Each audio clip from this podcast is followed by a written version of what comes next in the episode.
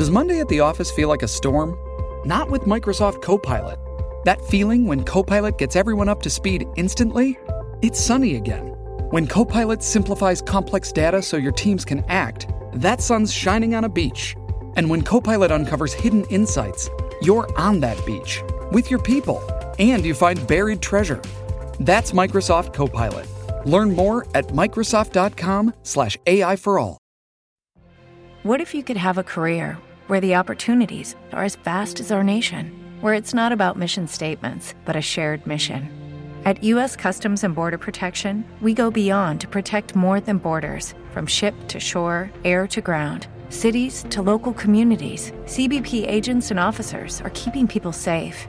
Join U.S. Customs and Border Protection and go beyond for something far greater than yourself. Learn more at cbp.gov/careers. आज तक radio. सुनता है सारा जहाँ।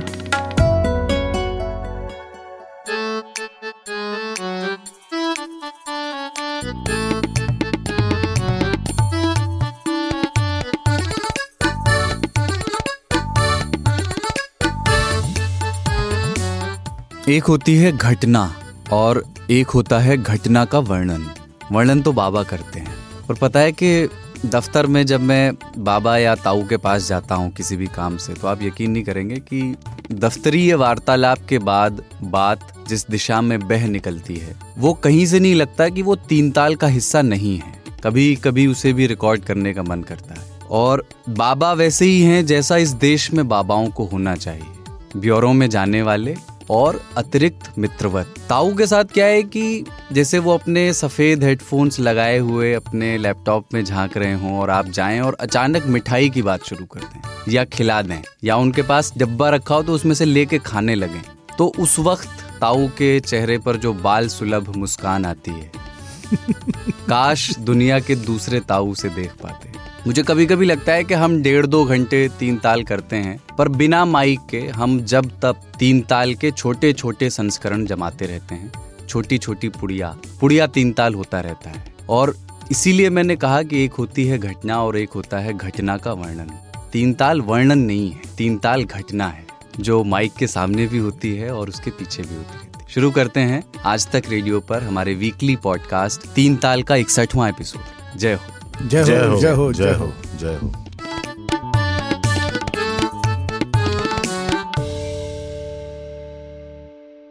शिद्दत लखनऊ लखनऊ की गलियाँ घना कोहरा और चर्च के सामने वाजपेयी जी की कचौरी की दुकान जहाँ हम और दुष्यंत अपने अपने प्लेट लेकर खा रहे हैं। हमारा सब्ज़ी खत्म हो गया आलू चने का। तो हमने घने कोहरे का फ़ायदा उठाकर उनके प्लेट में हाथ मारा। दुष्यंत अनायास बोल पड़े मत कहो आकाश में कोहरा घना है यह किसी का व्यक्तिगत आलोचना है। दुष्यंत मुझे बहुत याद आ, आ रहे थे सुबह। इतना ऊँचा बार सेट हो गया स्टार्टिंग हाँ हम तो मतलब लेकिन ऑफ़ स्क्रीन तीन ताल पे बाबा थोड़ा सा प्रकाश और डालिए। तुम जब कह रहे थे प्रस्तावना तो कुमार गंधर्व मुझे याद आ रहे थे कि नैन घट घट तन एक घड़ी। और बिल्कुल घटना ही है, तीन ताल। लेकिन तीन ताल के कंस्ट्रक्ट के बारे में एक जो चीज़ बहुत महत्वपूर्ण है और जिसको आप एकदम सही पकड़े हैं कि तीन ताल कोई विस्तार नहीं है, घटना है।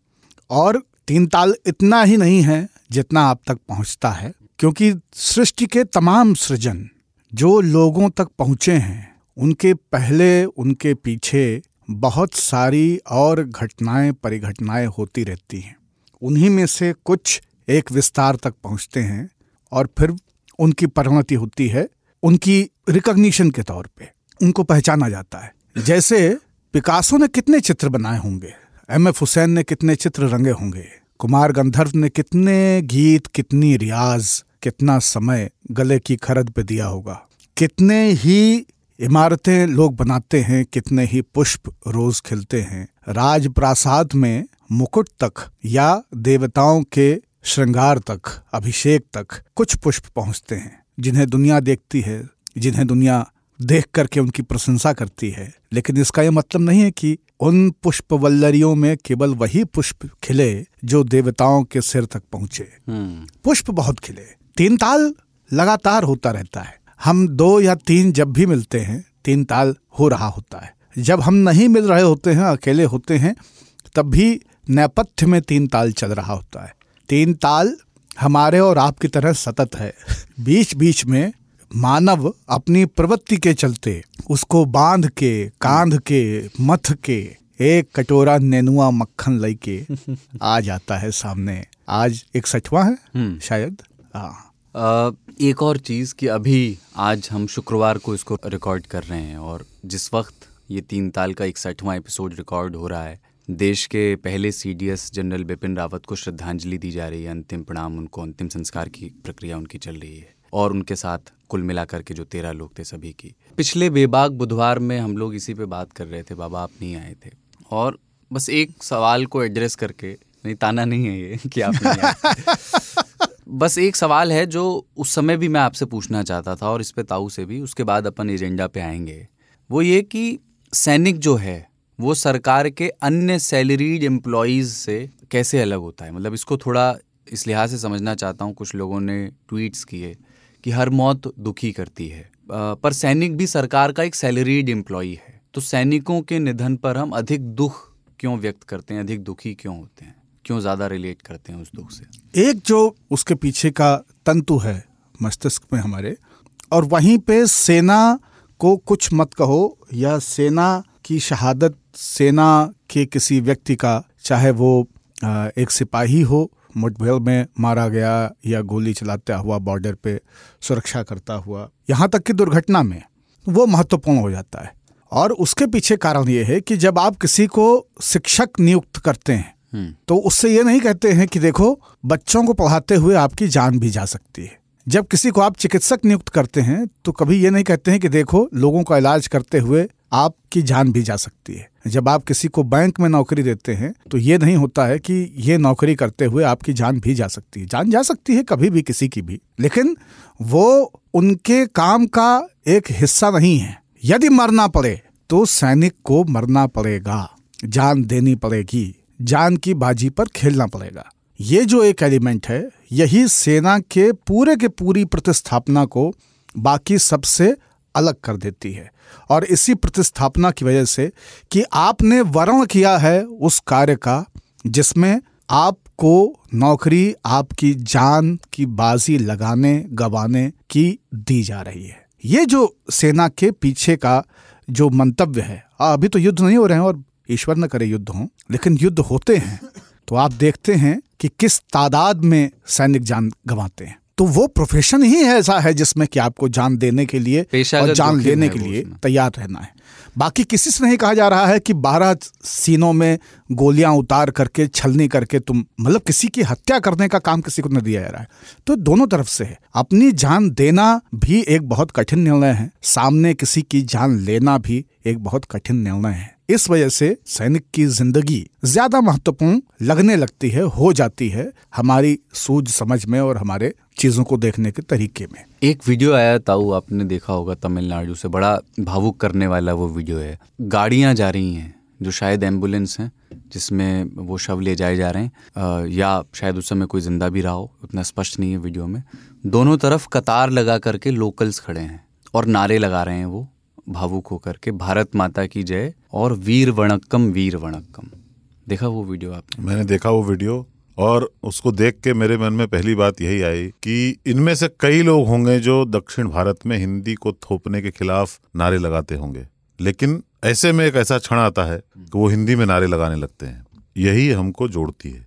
यही सूत्र है, जब हम उस वक्त में यह भुलाने को तैयार हैं कि हिंदी क्या है, तमिल क्या है। यहाँ पर बारह सैनिक और एक जनरल रावत की पत्नी, उनकी मृत्यु हुई। उनको अंतिम विदाई देने के लिए लोग जब खड़े हुए तो उन्होंने फूल बरसाए, वीर वणक्कम बोला और भारत माता की जय भी बोला। आप ये देख लें, जो आई विटनेसेस हैं, वो कहते हैं कि वो जब बचाने गए लोगों को दुर्घटना स्थल पर तो वहाँ पे वो हिंदी में बोल रहे थे। बचा लो बचा लो, या जो भी बोल रहे थे, या पानी दो तो वो हिंदी में बोल रहे थे। कारण? क्योंकि वो ज़्यादातर उसमें इन क्षेत्रों के लोग थे और आपस में बोलचाल की भाषा सेना में भी हिंदी है। वहाँ के लोगों ने उनको जो हिंदी में बोलते हैं, ऐसी भाषा में उनको विदाई दी कि उनको समझ में आए, जो जा चुके हैं। और उस समय इस बात का भेद नहीं रखा कि हिंदी के शब्द हैं जिसका हम यहाँ पर विरोध करते हैं।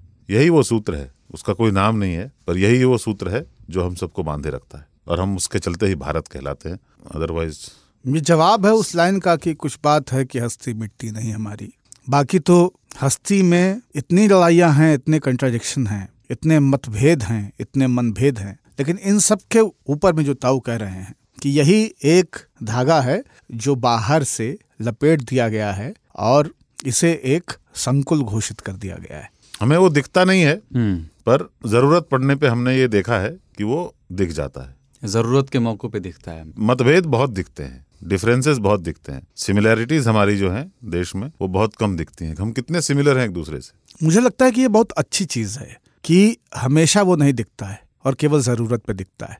क्योंकि मतभेद होने से और असहमतियाँ होने से जो अंतर संघर्ष है सभ्यताओं का समाजों का वो मज़बूत रहता है। हाँ वो एक क्योंकि जैसे ही एक सूत्र हो जाएगा तो हमेशा अगर एक सूत्र में आप रहेंगे ना तो आप बहुत मोनोटोनस सोसाइटी हो जाएँगे। एक जैसा समाज एक जैसी सोच एक जैसा रंग एक जैसे कपड़े एक जैसे पर्व। हमको अमेरिका होने से अगर कोई एक चीज़ बचा लेती है तो वो ये है। नहीं पर वो सिमिलैरिटीज में बहुत सारे सिमिलैरिटीज हैं इस देश में जो डिफरेंसेस के बारे में लोग बात करते ही हैं। सिमिलैरिटीज जो है उसके बारे में मैं चाहता हूँ वो सिमिलैरिटीज नहीं रहे। जैसे हमारा दोगलापन वो बहुत सिमिलर है। चाहे वो नॉर्थ ईस्ट का आदमी हो नॉर्थ वेस्ट का आदमी हो बेईमानी कि मतलब कहीं पे पचास ग्राम किसी को कम तौल के देना है तो उसके लिए जो है वो बराबर हिसाब है। जम्मू कश्मीर के व्यापारी भी और तमिलनाडु के व्यापारी भी। तो सिमिलैरिटीज अगर गिनने लगे, हमारे यहाँ बहुत हैं, जिसमें कि महिलाओं का उत्पीड़न, रोज खबरें यहाँ वहाँ से आ रहे हैं सेक्सुअल हेरेसमेंट के केसेस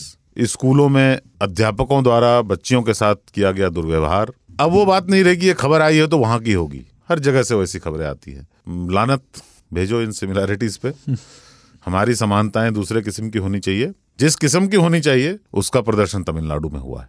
तो आ, आज के एजेंडा पर आता हूँ मैं। आज किस किस चीज़ों पर बात करेंगे? सबसे पहले आज टोपी पर बात करेंगे। प्रधानमंत्री ने लाल टोपी का ज़िक्र छेड़ा और उस बहाने मुख्तलिफ़ किस्म की टोपियाँ और कनपुरिया टोपों पर भी आज बात होगी। राजनीति में काली और सफ़ेद टोपियाँ भी हुई हैं तो उनका भी और लोग तो देख नहीं पा रहे लेकिन मैं बता दूँ कि एक टोपा पहन करके ये बैठे हुए हाँ, हैं। मैंने कुलदीप बाबू इस वक्त आसमानी रंग की एक टोपी इस समय पहनी हुई है। और गजब टोपीबाज आदमियों को भी याद करेंगे। फिर बात होगी रिचार्ज की जो खट्टी मीठी दुनिया हुआ करती थी जो अब विलुप्त प्राय है छोटे रिचार्ज और बड़े रिचार्ज वाली मोबाइल कंपनियाँ टैरिफ के प्लान्स बढ़ाती जा रही हैं। ऑप्शन भी अब पहले से कम है। लेकिन एक समय था जब कार्ड्स को खुरच करके रिचार्ज किए जाते थे और उसकी महिमा थी और एक मिस्ड कॉल समाज भी हुआ करता था, जो रिश्तेदारों की पहचान की एक इंटरनल पद्धति था कि किनके यहाँ से मिस्ड कॉल आती है, किनके यहाँ मिस्ड कॉल की जाती है। और आखिर में तीन तालियों की कुछ पिछले एपिसोड्स पर रिएक्शंस उनकी प्रतिक्रियाएँ हैं और चिट्ठियाँ आई हैं। मगर इन सबसे पहले एक छोटा सा ब्रेक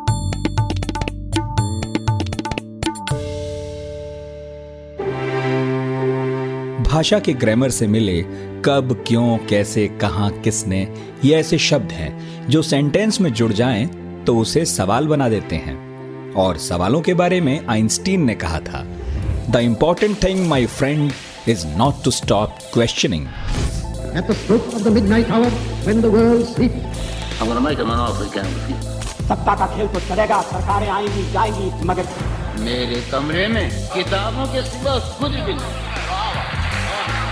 मैं हूँ नितिन ठाकुर और लेकर आया हूँ एक ऐसा पॉडकास्ट जिसमें हम हर टॉपिक का रेशा रेशा खुलने तक सवाल पूछने से थकते नहीं।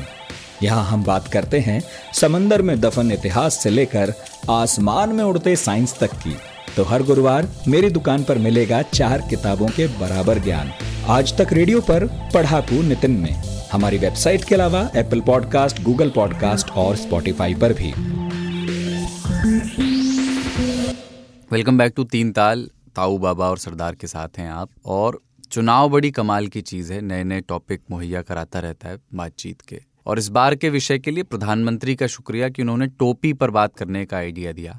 उन्होंने गोरखपुर में एक रैली में ये कहा कि ये जो लाल टोपी वाले हैं, उनका इशारा समाजवादी पार्टी की ओर था। ये लाल टोपी वाले यूपी के लिए रेड अलर्ट हैं, और अखिलेश यादव ने इसका जवाब दिया कि लाल जो है वो बदलाव का और क्रांति का सिंबल है। आम आदमी पार्टी के जो राज्यसभा मेंबर हैं संजय सिंह, उन्होंने कहा कि जो खुद काली टोपी लगाते हैं, जिनकी पार्टी काली टोपी लगाती है, उनकी संस्था काली टोपी लगाती है, मुझे हैरानी नहीं होगी अगर वो लाल किला का नाम बदलकर काला किला कर दें। पर इसमें ना एक गाने पर भी वॉर हुआ है। अपन इसके सामाजिक पक्ष पे आएँगे पर एक एक सवाल हाँ, जो गीत युद्ध बहुत बहुत हाँ, गीत और पॉलिटिकल पक्ष पे भी। तो बीजेपी ने एक पॉलिटिकल गाना भी बना दिया है मतलब इसे। पॉलिटिकल है उसी हिसाब का गाना है जैसी भाषा आजकल होती है। उसी हिसाब से अपन को चश्मदीद की तरह सुनना है। फिर मैं इसका जवाब भी सुनाऊँगा जो सपा ने दिया है। पहले बीजेपी वाला सुनिए। लाल टोपी वाले यूपी के लिए रेड अलर्ट है रेड अलर्ट।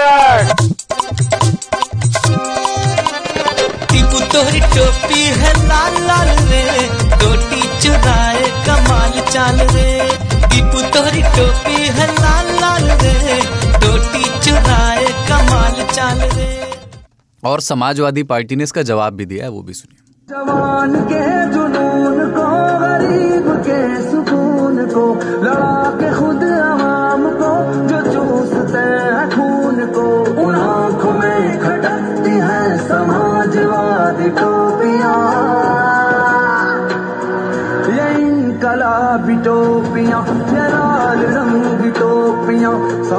समाजवादी। टोपियाँ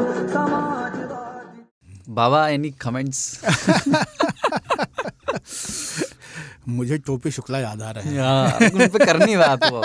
मैंने वो मतलब सोचा हुआ है कि टोपी शुक्ला पे बात करनी। लेकिन इसमें टोपी से पहले गीत पे पड़ी। हाँ। है ना? तो इसमें एक चीज़ समझ में आ रही है कि ये बड़े सिनेमाई तरीके से और इनकलाबी सी धुन बॉलीवुडिया उठा करके समाजवादी पार्टी ने ये गीत बनाया लगता है कि किसी फ़िल्म का गाना है। मतलब उरी उरी में भी अगर लाल बैच लगा के कोई बैलेट लगा के जा रहा होता तो ये चल जाती तो उस तरह से है जबकि बीजेपी का गीत लगता है कि बहुत ही हाँ। पूर्वांचली नकल अप्रोप्रिएशन पुरानी धुन के संगीत ऊपर। का चुनाव में भी बहुत फ़र्क है ना वो। तो ये एक वो एक बहुत संकट मशहूर गाना है। हाँ। हाँ तो, गोरी तोरी चुनरी बा लाल लाल हाँ। हाँ। एक बच्चे का गाया हुआ हाँ। बहुत पुराना। तो ताऊ उसको अक्सरिया सुनते पाए गए हैं। तो हमरो दुकानदारिया चले तो हाँ यही लाइन में कहना चाह रहा था लोगन। जो लोगन। तो वो जो अ, ये मतलब किसमें इसमें आप देखिए कि कहीं से भी कुछ नया नहीं कर पा रहे हैं। और यही समस्या भारतीय जनता पार्टी की पूरी राजनीति में इस वक्त है। कुछ नया नहीं ला पा रहे हैं। जिस झर्रे पे जिन शब्दों नारों के साथ में वो राजनीति करते आए हैं वही सब चल रहा है। जिन्ना मिन्ना भी वापस निकल के आ गया है। अब ये टोपी की नई लड़ाई है? और ये गाना देखिए। नया तो अपोजिशन वाले लाए। सत्ता वाले नया नहीं लाते। इस गाने के उसमें एक जो चीज़ कमाल की है कि ये गाना जैसे ताऊ अभी बता रहे थे कि गोरी तोरी चुनरी बाल लाल लाल हो है ना? अब वो लाल चुनरी वाला गाना है और लाल चुनरी वाला पूरा यूपी है। मतलब आप गढ़मुक्तेश्वर से शुरू करें सहारनपुर से शुरू करें और फिर आप पहुँच जाएँ मिर्जापुर तक। तो लाल चुनरी जो है, वो एक प्रतिस्थापित चीज़ है, मंगल का संकेत है। और उसमें आप लाल रंग को उसी चुनरी वाली धुन पे घेरने की कोशिश कर रहे हैं, ये एक ब्लंडर है। मुझे लगता है कि ये उचित नहीं है है ना? मतलब ये बैकफायर करने वाली चीज़ है। क्योंकि दिमाग में तो बार बार वही आएगा, लाल लाल हो तो कन्विंस तो वही करेगा। ये तो करेगा नहीं। दूसरा जो इसमें संकट है कि ये कैसा देश है ना अजीब सा। इस गीत को सुनते हुए मुझे वो गीत याद आ रहा था, राज कपूर वाला। मेरा जूता है जापानी, ये पतलून इंग्लिशतानी सर पे लाल टोपी रूसी। ना, अब रूस और रूस की क्रांति और लाल टोपी रूसी, फिर भी दिल है हिंदुस्तानी। और वो उसको वहीं क्रांति पे लेके आ रहे हैं। तो इनका कंट्राडिक्शन ये है कि ये रूसी क्रांति को उठा करके और अपनी बात जमाने की कोशिश कर रहे हैं लेकिन क्रांति कहीं होती नज़र नहीं आती। समाजवादी पार्टी के ऊपर आप किसी भी तरह का आरोप लगा सकते हैं। क्रांति का आरोप नहीं लगा सकते हैं कि वो क्रांतिकारी है है ना? एकदम नहीं है। वो राजनीतिकारी हैं वो सत्ताकारी हैं है ना? वो वो इन सारी चीज़ों में हैं। लेकिन आज की समाजवादी पार्टी के ऊपर ये आरोप लगाना कि वो क्रांतिकारी हैं थोड़ा सा मुश्किल काम है। ये आरोप ही है। हम्म ये आरोप ही है। हाँ ये तमगा नहीं। लेकिन तब हम्म, हाँ ये और और इसमें क्या है कि एक चुटकुला आजकल चल पड़ा है यूपी में और बहुत रोचक है। अभी कहीं आया नहीं है मैं इसलिए तीन ताल वालों को सुना दे रहा हूँ। आप प्रिविलेज हैं। वो ये है कि पिछली बार टोटियाँ गायब हुई थी इस बार अगर सत्ता परिवर्तन हुआ तो टोपियाँ तो- गायब हो जाएँगी। नहीं। तो कुछ मिट्टी के पाइप नुमा चीज़ों में भर के पिया जाने वाला पदार्थ कुछ भवनों से बरामद हो सकता है। ये जो चिलमन है। लाली मोरे लाल की जित देखूँ उतलाल। लाली देखन मैं गई खुद भी हो गई लाल। मैं लाल टोपी वालों को यह शुभकामनाएँ देता हूँ कि रंग से ही अगर वो थोड़े लाल हो जाएँ रंग अगर कच्चा हो तो फैल जाता है। दिक्कत है कि साम्यवादी रंग बहुत पक्का होता है। फैलता नहीं है। मैं आशा करता हूँ कि थोड़ी सी क्रांति उनके घर भी घुस जाए। बाकी जाफरानी क्रांति, जो कि बहुत जाफरान देखिए कहाँ कहाँ आता है? कश्मीर में, ईरान में और लेकिन लहर आती है इंडिया में। तो जाफरानी क्रांति और लाल क्रांति के बीच का मुकाबला ऐसा है कि यूपी की पब्लिक फरवरी में मार्च में जब भी इलेक्शन होगा, इस बार दोनों में से एक को चुनेगी। ऐसा लग रहा है। सवाल है कि लाल टोपी वालों का रंग पक्का हो तो। अभी विश्वसनीयता की कमी है इतनी ज़बरदस्त कि आप थोड़े दिनों और रुक जाइए। लाल वाले जाफरानी में जाफरानी वाले लाल में जाते ही जाते ही गौरव भाटिया हो जाते हैं लोग। उनका पता नहीं चार साल तक यहाँ पर थे आप। आप देखना जो भी जिनके भी टिकट कटेंगे वो उधर जाएँगे उनको टिकट भी मिल सकता है। और फिर वहीं पे जनता विभेद नहीं कर पाती है। लोग टीएमसी में थे बीजेपी में चले आए वापस टीएमसी में चले गए। ये ऐसा क्रेडिबिलिटी का संकट है जो यूपी में अब आपको दिखाई पड़ेगा। तब आप बताना कि कौन लाल था कौन जाफरानी था। अंदर से क्या है बाहर से क्या है ये सब इस चीज़ पर डिपेंड करता है कि टिकट बंटवारे के बाद क्या होता है। जैसी की सूचना है बीजेपी बहुत सारे जाफरानियों का हम्म। कुर्ता उतारने वाली है। वह नहीं कि उसी को जीने का हक है इस जमाने में जो इधर का लगता रहे और उधर का हो जाए। दिसंबर की आद्योपांतीय पंक्ति जहाँ पे उसका विकिर होता है कि वो साल दूसरा था ये साल दूसरा है इसमें इस बार का दिसंबर वाकई अलग होगा पिछली बार के दिसंबर से क्योंकि टोपियाँ तो दिसंबर में बहुत बिकती हैं लेकिन इस बार टोपियाँ दुगनी तिगनी बिकेंगी। और आप पाएँगे कि कई विधायक या कई वाना भी विधायक ये दोनों प्रकार की जो जातियाँ होती हैं इन दोनों के यहाँ अभी भयंकर बड़े पैमाने पर दो, तीन, चार तरह की टोपियाँ खरीदी जाएँगी। एक सफ़ेद टोपी है, जो अब 40 परसेंट महिलाएँ पहनेंगी। उसको बहुत सारे लोग खरीदना चाहते हैं। कई लोग ऐसे हैं जो बाज पार्टियों में विधायक हैं या रहे हैं। वो भी चाह रहे हैं कि 40 परसेंट वाले में किसी तरह से हमारे घर की कोई बहुरिया बिटिया जो है, इस बार मैदान में आ जाए। एक नीली टोपी है। नीली टोपी की दुकान टाल हल्की पड़ी हुई है। उसकी बिक्री नहीं हो रही है। लेकिन एक दूसरा और बंदा है जो कि नीली टोपी लेके घूम रहा है कि कह रहा है कि हमारी टोपी गमछा भी लेके घूम हाँ गमछा टोपी असली नीली है। असली नीली हमारी है। तो अब नीली की लड़ाई चल रही है। और काली और लाल तो सबने खरीद के रख रखी है। जैसा अवसर होगा वैसे निकाल के पहन लेंगे। आप समझिए कि एकदम बाएँ में लाल है और दाएँ में दक्षिणाव्रत है। नहीं पर काली काली वाली अंदर पहनी जाती है। काली वाली के ऊपर जाफरानी पहनते हैं लोग। काली वाली दिखती नहीं खुल के। तो और मज़े तो लेकिन ये क्यों नहीं कहते लेकिन संकट ये है ना ताऊ देखिए कि काली वाली का महत्व यूपी में टिकट बांटने में है। हाँ। हाँ। अगर आप काली टोपी खुले में पहन के आप अगर केशव भवन नहीं पहुँचे तो या भारतीय भवन नहीं पहुँचे नहीं में बात होती है अरे आज पीपी के हम बैठा के उन्हें किसके हैं? बोले प्रांत प्रचारक के हैं। हाँ। अच्छा एक बात बताओ ये बेवकूफ़ बनाने को टोपी पहनाना क्यों कहते हैं? हाँ। बहुत जगहों पे लोग बोलते हैं यार टोपी पहनाता है वो। मतलब दूसरों को कोई तो किस्सा है होगा। है। कोई एक आदमी आया होगा जिसने टोपी पहनाई क्योंकि अखिलेश भी पहना रहे हैं लोगों को टोपी। हाँ। ये अन्ना आंदोलन से योगी जी भी पहना रहे हैं। शुरू हुआ है। अन्ना ने टोपी तो पहनाना पूरे बहुत देश को पहनाया। है। टोपी पहनाना बहुत पुराना मुहावरा है। और टोपी पहनाने का मतलब यह है कि जो कुछ भी दिख सकता था या जो कुछ भी ज़ाहिर था जो कुछ भी कॉमन सेंस था उसको कोई कवर कर दे ना? तो आपने किसी की सारी चेतना के ऊपर कुछ और डाल दिया एक पर्दा सा डाल के ढक दिया उसको कुछ और यकीन करा दिया। ये टोपी पहनाना है। आप आए थे ये सोच करके कि ये फलाना जो है जूता ये बेहतर है यही ले लिया जाए। और आपको जूते वाले ने टोपी पहना दी। पहनाना था उसको जूता? पहना दी इस टोपी। क्या कह के? अरे सर आप ये लेके जाइए। ये वो जिसको बोलते हैं शीशी में उतारना हाँ, वही हाँ। है ये ऑलमोस्ट शीशे में उतारना और गहरी चीज़ अच्छा है। और गहरी। शाम को मिलेंगे। आप दोनों तो, यूपी वालों से मेरा आग्रह है कि शुक्ला टोपी शुक्ला क्या है हाँ। इसके बारे में थोड़ी सी थोड़ा वर्णन कर दें। राही मासूम रजा का उपन्यास है टोपी शुक्ला जो ये एक तरह से रिकमेंडेशन भी हो गई आज की पहले। यस यही हाँ कर चुके हम एक बार पहले। हाँ इसी तीन ताल में कर चुके हाँ। वो पढ़ना चाहिए वो हिंदू और मुसलमान के बीच में फंसा हुआ एक व्यक्ति है बाबा और उसके बिल्कुल तो राही मासूम रजा के जो भी उपन्यास हैं या जो भी उनका काम है उसमें इस फैब्रिक पे बहुत काम किया गया है। हाँ। जो दोनों को एक साथ लाने की कोशिश में बंधे हुए हैं। हाँ। तो आप नीम का पेड़ भी देखेंगे तो वो हाँ। सोशल डिवाइड को कवर करने की पूरी लड़ाई है। आप आधा गाँव पढ़ेंगे तो आपको भी उस मतलब उसमें भी वही कहानी मिलने वाली है। और टोपी शुक्ला की कथा भी वही कथा है। उन्हीं अंतर द्वंद्वों का उन्हीं कॉन्फ्लिक्ट्स में किसी के को एग्जिस्ट करने की जो कहानी है वो राही मासूम रजा का फैब्रिक रहा है। वो उसी की स्याही से हमेशा लिखते रहे। लोगों ने नीले और काले से किताबें लिखी हैं लाल से किताबें लिखी हैं।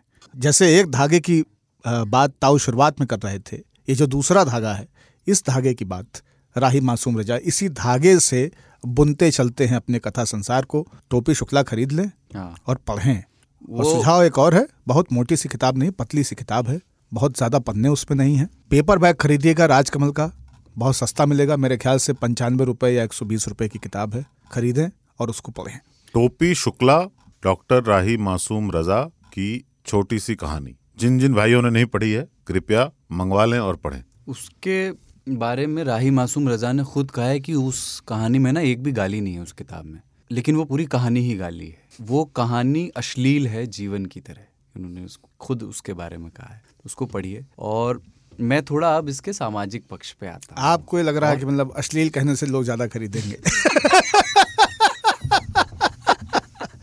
तो मसाला है भाई साहब इसमें। कहें तीसरा एपिसोड देख रहे हैं स्पाइटकस का। क्या करें? कहें सत्रह मिनट से फिर से देखो।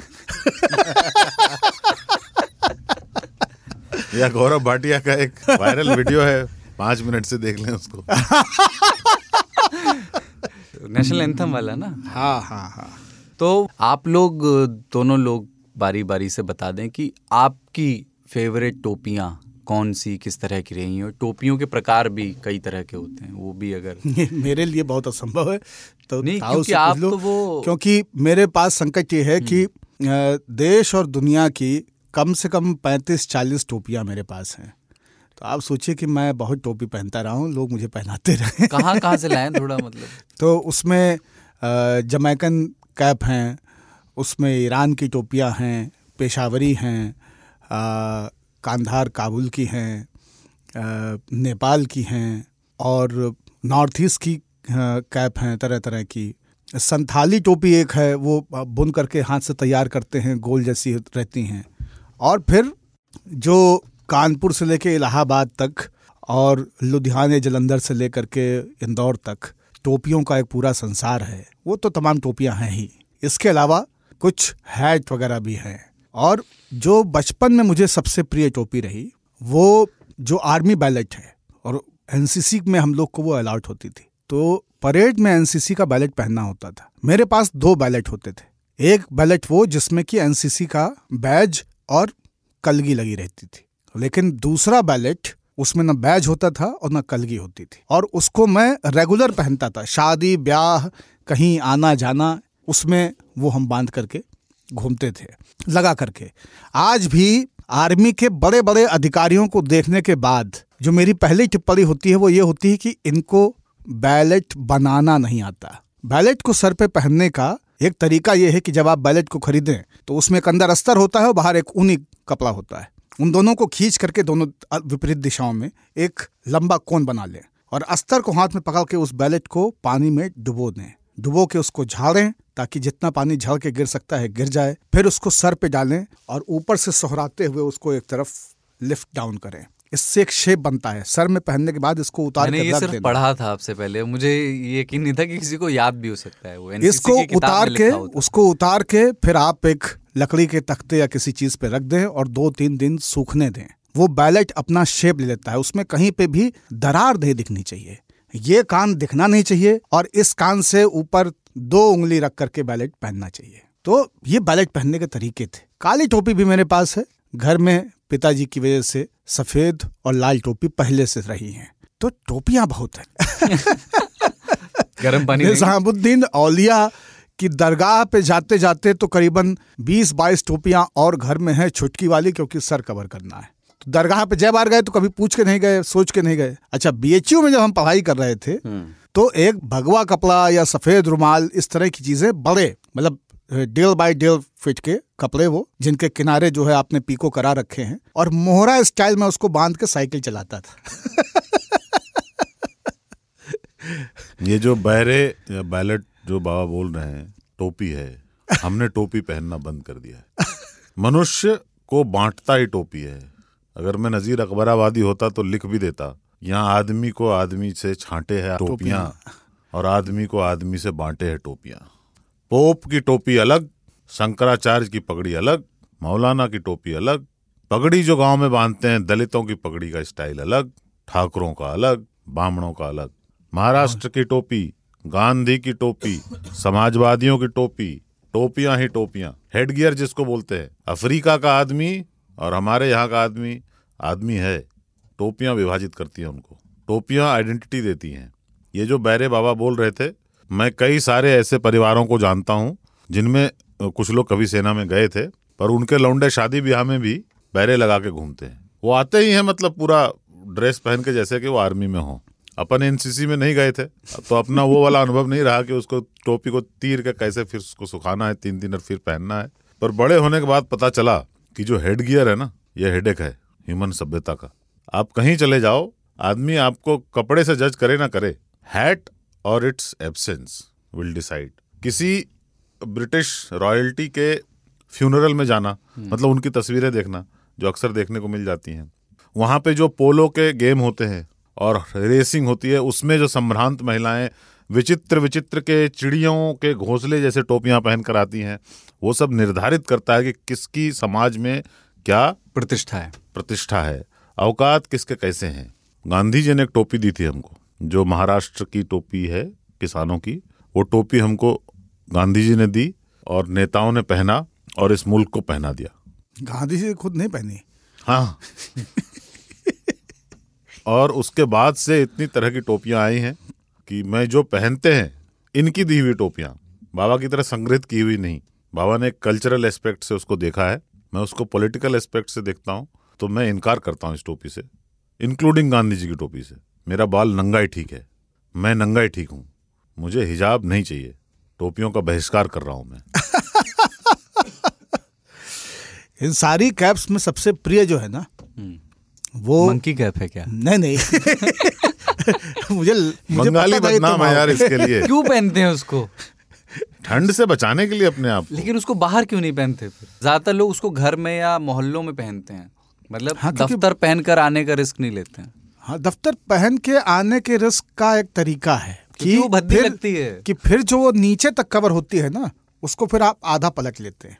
तो हाँ। कंटोप को हाफ़ फोल्ड कर लें रिवर्स में तो उससे केवल कान के ये जहाँ पे कुंडल डाले जाते हैं उतना हिस्सा पिन्ना दिख रहा होता है। बाकी आपका कान कवर्ड रहता है सर बचा रहता है और मत्थे पे कट आ जाता है ऐसे करके। तो वो बहुत सही हो जाती है। तो बाहर जाने का वो है। भगत सिंह की जो कैप है हाँ हैट हैट है ना? तो ताऊ जो कह रहे थे कि ना कि दुनिया में तिरस्कार और प्रतिकार की वजह जो है टोपियाँ बनती हैं हैट मी और hat me not good one तो तो वो वाला मामला सबसे विचित्र एक जो टोपी है जिसका मैं ज़िक्र करना चाह रहा था। देखिए, टोपी की शुरुआत में जहाँ से इंसान ने टोपियों को पहली पहल बार बनाया होगा, उसकी सुध, उसकी चेतना उसे आती है पक्षियों से।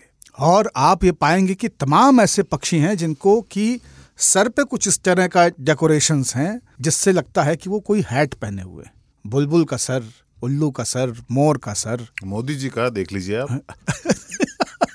हाँ जब इतने कलरफुल इतने टोपी वो पहनते हैं जहाँ जाते हैं। हैं। वहाँ की संस्कृति में घुल मिल जाते हैं। नागालैंड में होते तो सींग उगा लेते हैं। तो तो ये जो है लेकिन इन सब के बीच में जो एक विचित्रतम टोपी है ना वो भाई साहब इसराइल की है। हाँ। दुनिया की सबसे छोटी टोपी। वो वो स्थिर कैसे रहती है? मैं उसको देखता हूँ जब तो मुझे लगता है कि ऐसे करने पे गिर क्यों नहीं जाती अरे इसीलिए मुसलमानों ने उसको बड़ा कर लिया। वो स्कल कैप है जो सिर्फ़ हाँ। स्कल को ढकने के लिए है।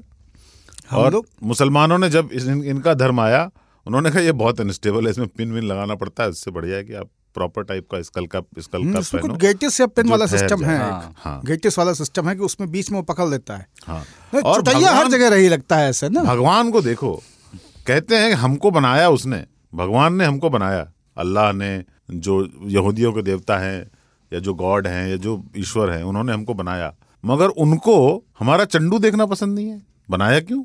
हाँ रुमाल रख लो बेटा। कुछ शुभ काम कर रहे हो माथे पे रुमाल रख लो। कुछ कपड़ा बाँध लो। क्यों? यार उनको सब कुछ पसंद है पर आपका चंडू पसंद नहीं है। क्या है ये? एक टोपी और है जो थोड़ी नई टोपी है जो अभी मेरे इसमें भी है जो मैंने पहना हुआ है जिसको हम्म। हुडी कहते हैं। हाँ। ये टोपी लेकिन ठीक रहती है। ये सुविधा के हिसाब से है कस्टमाइज आप कर सकते हो समय के हिसाब से जब आपको ज़रूरत है आपने लगा ली ऊपर और जब नहीं है तो हटा ली। तो ये वाली ठीक है।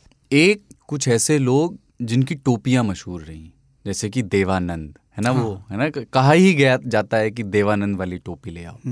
बाद के दिनों में हिमेश रेशमिया के बारे में वो बात थी कि वो जो टोपी वाला सिंगर नहीं आया उस समय जब वो नए थे हम्म, लेकिन हम तो जब टोपी की बात आती है तो दो लोगों को तुरंत याद करते हैं जो टोपी से ही पहचाने जाते हैं। एक नेहरू हम्म। और दूसरे वीपी सिंह। वीपी सिंह गर्मी में भी बहुत कॉन्फिडेंस से वो कैप पहने रहते थे। और वो टोपी पहनने का वीपी सिंह का तो मुझे समझ में नहीं आया। अरे विग लगा लो आप बालों का इतना शौक है तो वो तो बाल ही उगा रखे थे उन्होंने टोपी में। और वो आदमी घर सही बोल रहे हैं। हाँ। गर्मियों में भी वो टोपी कश्मीर में या टर्किश टोपी है ना वो? हाँ। टर्किश ओरिजिन का टोपी है जो कि मध्य एशिया से आया जहाँ बर्फ़ ही बर्फ़ होती है जून में भी। ये आदमी तभी तो उसकी वो हालत हो गई बाद में। आप अपने सर को इतना गर्म रखोगे ये टेम्परेचर वो टोपी बाबा कश्मीर के पॉलिटिशियन पहनते हैं। हम्म।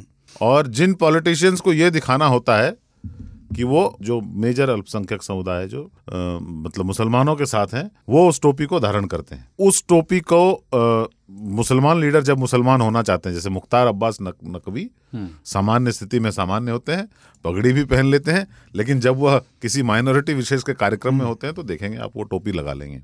हाँ उसके अंदर हालाँकि काली टोपी पहनते हैं लेकिन ऊपर से तो वही पहनते हैं। हाँ।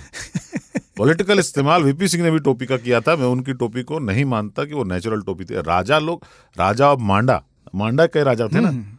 आपको यार राजा की टोपी तो लगती नहीं थी वो। वो किसी भी हिसाब से भारत के लिए टोपी नहीं बनी है वो। मतलब कश्मीर को छोड़ दें तो। हालाँकि वीपी सिंह की कुछ तस्वीरें हमने देखी हैं जिसमें वो साफा वगैरह पहनते रहे हैं नेहरू टोपी भी पहन लगाई हाँ। हुई फ़ोटो देखी मैंने तो जब तक कांग्रेस में रहे। तब तक। तो एक टोपी का और ज़िक्र बहुत ज़रूरी है क्योंकि वो टोपी मुझे बहुत पसंद है और वो टोपी है नवाब वाजिद अली शाह की टोपी। वो तो ऊपर को लंबी होती थी ना? है? ना ना। लंबी वाली थी। लखनऊआ टोपी हम्म। और उसमें कीप नहीं होती है ना आगे ना पीछे हाँ। कोना नहीं होगा। तो गांधी टोपी में अच्छा, अच्छा, अच्छा। कोने खत्म कर दीजिए आप और बीच से सिलाई कर दीजिए तो वो जाएगी हल्की जरीदार और वो क्या होता था कि एक तरह का मैच हो थ्री पीस होता था अचकन पजामा। ये फरीद अयाज भी पहनते थे ना फरीद? अयाज के अब्बा। हाँ। मुंशी रजाउद्दीन। मुंशी रजाउद्दीन उस टोपी में ही आपको दिखेंगे जहाँ भी दिखेंगे। हालाँकि मुंशी रजाउद्दीन की एक आध पोर्ट्रेट ऐसी है जिसमें वो वीपी सिंह कैप में है मुफ्ती वाली। टोपी जो सिंध की होती है जिसमें मेहराब बना होता है हाँ। पूरे मेहराब नमाज़ से भी बन जाता है उनका। और वो सिंध की टोपी की खासियत यह है कि वो लगता है कि मतलब ज्ञान आओ मेरे मस्तिष्क में घुस जाओ टाइप का। दरवाज़ा है ये। पर ये नहीं देखते कि दरवाज़ा बंद है। एक टोपी सुभाष चंद्र बोस की भी। हाँ। हाँ, वो भी मुझे बड़ी उन पर बड़ी फपती थी वो। मतलब और वैसी खाकी टोपी उस तरह से किसी और पर फपी। मतलब मुझे याद नहीं कि कोई और मुझे याद आता हो। सेना के जनरल्स और कुछ और लोग बाद में पहनते हैं लेकिन स्मृति में सिर्फ़ वो हाँ उनकी आती क्योंकि हमारे यहाँ नेवी में और एयरफोर्स में दोनों जगहों पे एयरफोर्स में ज़्यादा उसका चलन है लेकिन एयरफोर्स उस तरह से सेलिब्रेटेड है नहीं हिंदुस्तान का जिस तरह से आर्मी है क्योंकि एयरफोर्स के मज़बूत होने तक हमारे यहाँ सारी बड़ी लड़ाइयाँ निपट चुकी थी। और जब एयरफोर्स के मेजर कंट्रीब्यूशन की बात थी जो बॉर्डर फ़िल्म में आपने देखा तो उस वक्त भी वो बेचारे डिलेड रह गए थे मामला पूरा का पूरा। नहीं तो वो टॉपिक खासी मशहूर होती। अभी अभी दिवंगत हुए दूसरा क्या हुआ? बिपिन रावत साहब जब तक आर्मी चीफ थे तो अपने रेजिमेंट की हम्म। टोपी पहनते थे गोरखा गोरखा वाली। टोपी जो ठुड्डी पे ये हाँ हाँ। एक। बेल्ट लगा होता है जो उनके होंठ और के चिन बीच के से। बीच से गुजरता था। बिल्कुल। वो देख के मुझे थोड़ा ये लगता है कि यार ये गड़ता नहीं होगा एक समय बाद नहीं painful बहुत होता बहुत मज़ेदार होता है। अच्छा। हाँ। और उसमें क्या है ना आप एक चीज़ समझिए इंसान होठों से दो चीज़ों को बहुत अच्छा थामता है। होठ के अंदर खैनी और होठ के बाहर टोपी गोरखा वाली। वो एकदम चिबुक और होठ के मध्य से मध्य रेखा एकदम इक्वेटर की तरह निकलती है वो पट्टी। जय गोरखाली। एक सिनेमा में अगर आप देखें इंडियन सिनेमा में टोपी का रिप्रेजेंटेशन उस समय पहले तो गोविंदा जब पहनते थे अमिताभ बच्चन जब पहनते थे कुली के जब भूमिकाएँ वो निभाते थे आप पाएँगे नौकर ज़्यादातर जगहों पे या जो निम्न आर्थिक तबके से आता है कमज़ोर आर्थिक तबके से आता है वो टोपी पहना हुआ दिखाया जाता है और जैसे ही वो वही व्यक्ति जब अमीर हो जाता है तो उसकी पहचान थी टाई। टाई पहनने वाले अमीर थे टोपी पहनने वाले गरीब थे। ये इस तरह का भी क्लासिफिकेशन अलग टोपी की क्लासिफिकेशन बदलती थी। ड्राइवर को गार्ड को कौन सा काम होता है? ड्राइवर के लिए भी टोपी बाय द वे हाँ। उनका जो है यूनिफॉर्म का पार्ट है। हाँ वो नेवी वाली है। सामने हाँ। थोड़ी सी निकली हुई गोल कटोरा आप हो गए सडनली चंदूलाल बहुत हो गए अमीर ठीक है? पर हैं वैसे ही जैसे पहले थे। अब आप नौकर रख सकते हैं। नौकर और आपके बीच में डिवीज़न क्या होगा? कोई घर में आया, जैसे याद है आपको, फ़िल्म गोलमाल में एक दूसरा अमोल पालेकर जब उत्पल दत्त के यहाँ जाता है और वो काट रहे होते हैं घास या फूल को कुछ कह रहे होते हैं तो आके आते ही वो कहता है माली, जा सेठ को बुला ला। है ना? सेठ का व्यवहार पैसे आ जाने से बदलता नहीं। वह सिर्फ़ बदलता है क्या? नौकर टोपी पहना होगा। हम नहीं पहने होंगे, काहे कि हम मालिक हैं, हम कुछ भी कर सकते हैं। मेरे ऊपर डिसिप्लिन नहीं आ सकती। उस पर आएगी। ये खेल दरअसल टोपी का नहीं है खेल यूनिफॉर्म का है। यस जो जिसको आपने मातहत रखा है आप चाहते हैं कि वो यूनिफॉर्म में हो। और यूनिफॉर्म की शुरुआत ये है ना कि उसको यूनिफॉर्म को यूनिफॉर्म रखना पड़ेगा ना। केवल कमीज पहनने से यूनिफॉर्म नहीं होगा। तो हवाई चप्पल पहन के भी आप नहीं रह सकते जूता पहनना है आपको। बोस साहब की टोपी के साथ में जो अनादर हुआ ना वो ये हुआ कि होमगार्ड की टोपी वही टोपी है। तमाम जगहों पे तमाम जगहों पे आप पाएँगे कि बैरा संतरी वाली टोपी भी वही है। पुलिस की टोपी वही है। पुलिस की जो टोपी है वो वही है। और पुलिस क्योंकि एक प्रतिष्ठित व्यवसाय नहीं है प्रभावशाली ज़रूर है इसलिए भी ऐसा हुआ कि वो टोपी पॉपुलर नहीं हुई। लोग पुलिस की टोपी के हिसाब से उसमें पसंद नापसंद नहीं तय करना चाहते हैं। तो आपको सेना की टोपी पोलो की टोपी गोल्फ की टोपी ये टोपी वो टोपी है ना? मुसलमान की टोपी अकलियत की टोपी है ना? काली टोपी ये सारी टोपियाँ मिल जाएँगी लेकिन पुलिस की टोपी को अंगीकृत नहीं किया गया। और पुलिस की टोपी को जब रगड़ा लगा तो उसमें बोस की टोपी भी खो गई। एक वो है ना आनंद बख्शी ने लिखा है शायद तिरछी टोपी वाले। हम्म। ज़फ़र कमाली ने चंद शेर कहे हैं उसका कुछ बहुत रेलेवेंस नहीं है बस उसमें टोपी का ज़िक्र है तो मैं पढ़ता हूँ उसको। इश्क जब से हो गया एक लखनवी खातून से। क्या बात दिल की बातें रोज ही करता हूँ टेलीफोन से। जो गलाजत दिल में है वो दूर होगी किस तरह? गंदगी तो जिस्म की धोते हो तुम साबुन से। क्या बात और शेरवानी और टोपी जाए चूल्हे भाड़ में। अब तो रगबत है मुझे बस कोट से पतलून से। बहुत सही बहुत सही। शेरवानी के साथ एक पुराना शगल ये रहा है कि अव्वल जो अली गलिया शेरवानी जिसे आप आजकल कहते हैं या बंद गले की शेरवानी बगैर काम वाली। शेरवानी के कपड़े से हमेशा टोपियाँ सिलवाई जाती थी।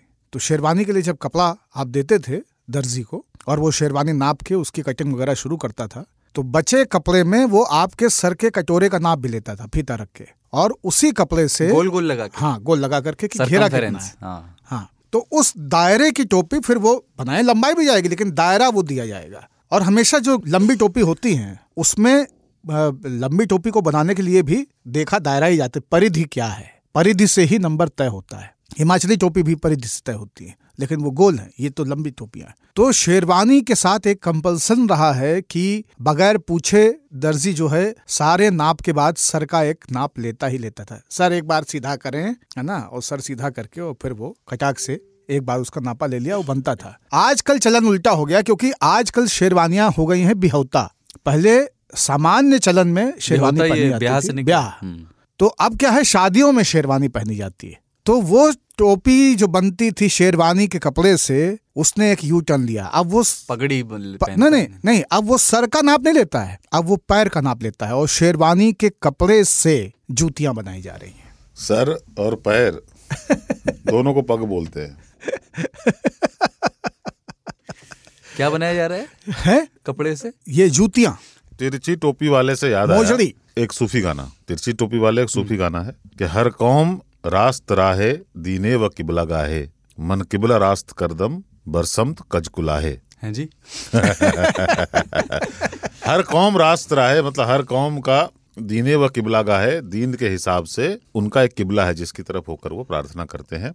मन किबला रास्त करदम बरसमत कजकुलाहे मैंने अपना किबला उस तरफ़ कर लिया है जिस तरफ़ की तिरछी टोपी वाला है। वाह।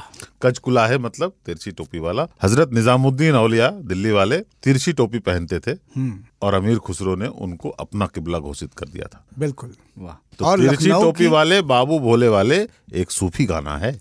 ये यहाँ से प्रतिस्थापित हुआ। और जो लखनऊ की अवधि टोपी है जिसकी भी बात हो रही थी वाजिद अली शाह वाली या मुंशी रजाउद्दीन वाली उस टोपी की भी खूबी यही है कि उसको पहनने का तरीका जो है मकम्मल यही है। आपने जो टोपी पहन रखी है वो छोटी है या बड़ी? ओवर साइज़ तो नहीं है। इसकी तस्दीक इस बात से होती है कि एक तरफ़ के कान से तीन उंगली और एक तरफ़ के कान से दो उंगली। टोपी हल्की सी तिरछी होनी चाहिए। ये जब ये बाबा बता रहे थे हाँ। कुलदीप अपने कान और अपने सिर का नाप ले रहे थे उंगलियों से। हाँ। ये जब हम वीडियो में रिकॉर्ड करेंगे ना तीन साल तो ये सब दिखेगा आपको। माशाल्लाह। अभी एक छोटा सा ब्रेक फिर खुरच कर किए जाने वाले रिचार्ज के दौर की यादें।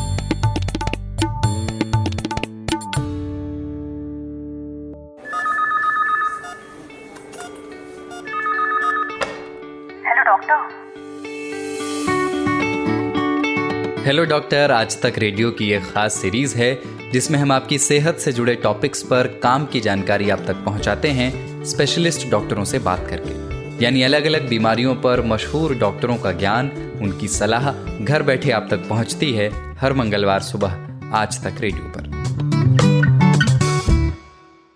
सांसों की ज़रूरत है जैसे ज़िंदगी के लिए, बस एक रिचार्ज चाहिए कालिंग के लिए।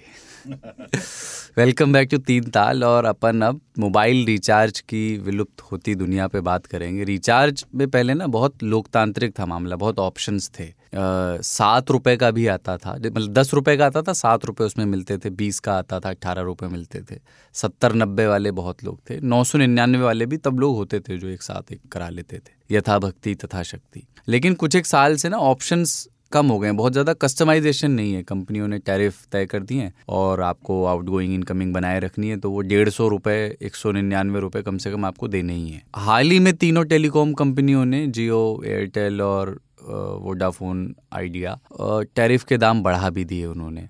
इंटरनेट तो अभी अब इस पे रिचार्ज और उस दौर पे आएँगे, लेकिन बाबा, पहले थोड़ा इस पे कि इंटरनेट तो सस्ता हो गया है, पर पहले के मुकाबले अब क्या ऑप्शंस कम नहीं हो गए? जैसे पहले जो सामान्य मानविकी की बात कर रहे हैं तो वो दस रुपए का भी उसके पास विकल्प था। बहुत सारे लोग चालीस रुपए में, पैंतीस रुपए में अपना महीने का मोबाइल का खर्चा चला लेते थे, वो विकल्प नहीं है।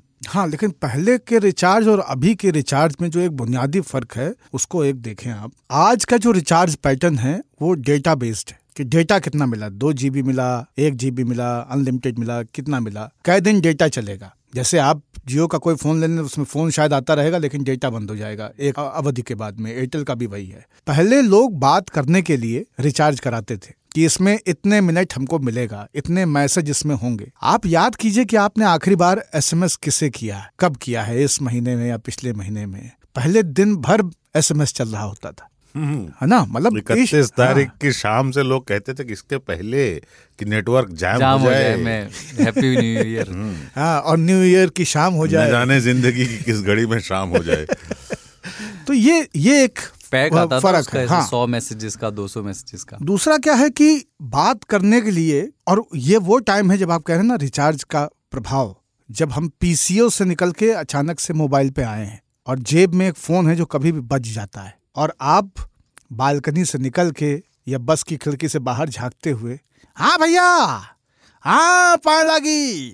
है ना? तो एकदम पूरी बैठा देन, बैठा हाँ, देन हाँ, ट्रेनवा हाँ। पे। हाँ निकल गए न, निकल गए दो एक घंटा में पहुँच रहे न। अट जाओ अट जाओ दे दिया भाई दे दिया है ना? ये जो स्थिति होती थी तो लोग बात करते थे। अब क्या है कि ये सारा संवाद व्हाट्सएप पे हो रहा है। कॉल भी हो रही तो व्हाट्सएप पे कॉल हो रही है। हाँ हाँ। हाँ मम्मी मैं बैठ गई हूँ फ़्लाइट में बैठ गई हूँ वीडियो कॉल चल रहा है। है ना? तो वो वहाँ से वीडियो कॉल चल रही। तो इस्तेमाल का तरीका बदला है। दूसरा क्या है कि उस वक्त की जो आवश्यकता थी वो ये था कि मोबाइल पेनिट्रेशन बढ़ाना है। भले ही 1100 1115 नो- नोकिया इस तरह के फ़ोन हों, लेकिन मोबाइल बढ़े, लोग बात करें, लोग फ़ोन पे खर्च करें, जो लोग हफ़्ते में एक दिन घर पे बात करते थे अपने परदेश में रहते हुए, वो घर वालों से रोज बात कर सकें। ये आवश्यकता से करते थे और नज़र रहती थी एक छोटे से डिस्प्ले पे हाँ जिसपे जो- सेकंड जो बढ़ता जाता था। हाँ और दिन में वो 12 सेकंड की वो होती थी ट्रिप और रात में वो 18 सेकंड की हो जाती थी कि 18 सेकंड में चेंज होगा है ना? आईएसडीएन में 6 सेकंड या चार सेकंड का होता था। तो उस तरह का संकट रहा। तो हम कॉल से निकल करके जब कॉलो करार पे आए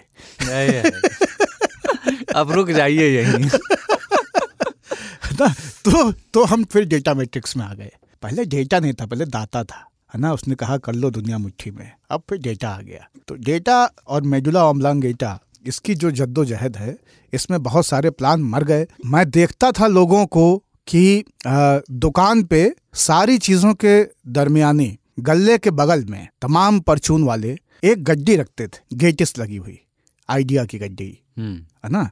एयरटेल की गड्डी ये आपके वोडाफोन की गड्डी उस वक्त तो हच होता था मेरे ख्याल से वो। हच। हाय हच। दो तरह के छोटा रिचार्ज होते थे।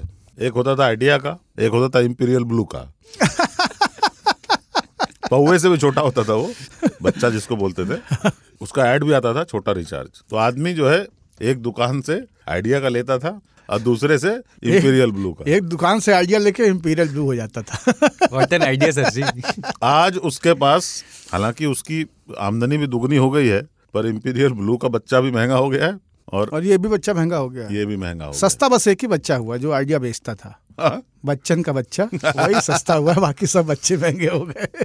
बच्चन के बच्चे से याद आया बॉब बिस्सास हाँ। नेटफ्लिक्स पे आई है। नेटफ्लिक्स पे नहीं जी फाइव पे आई है।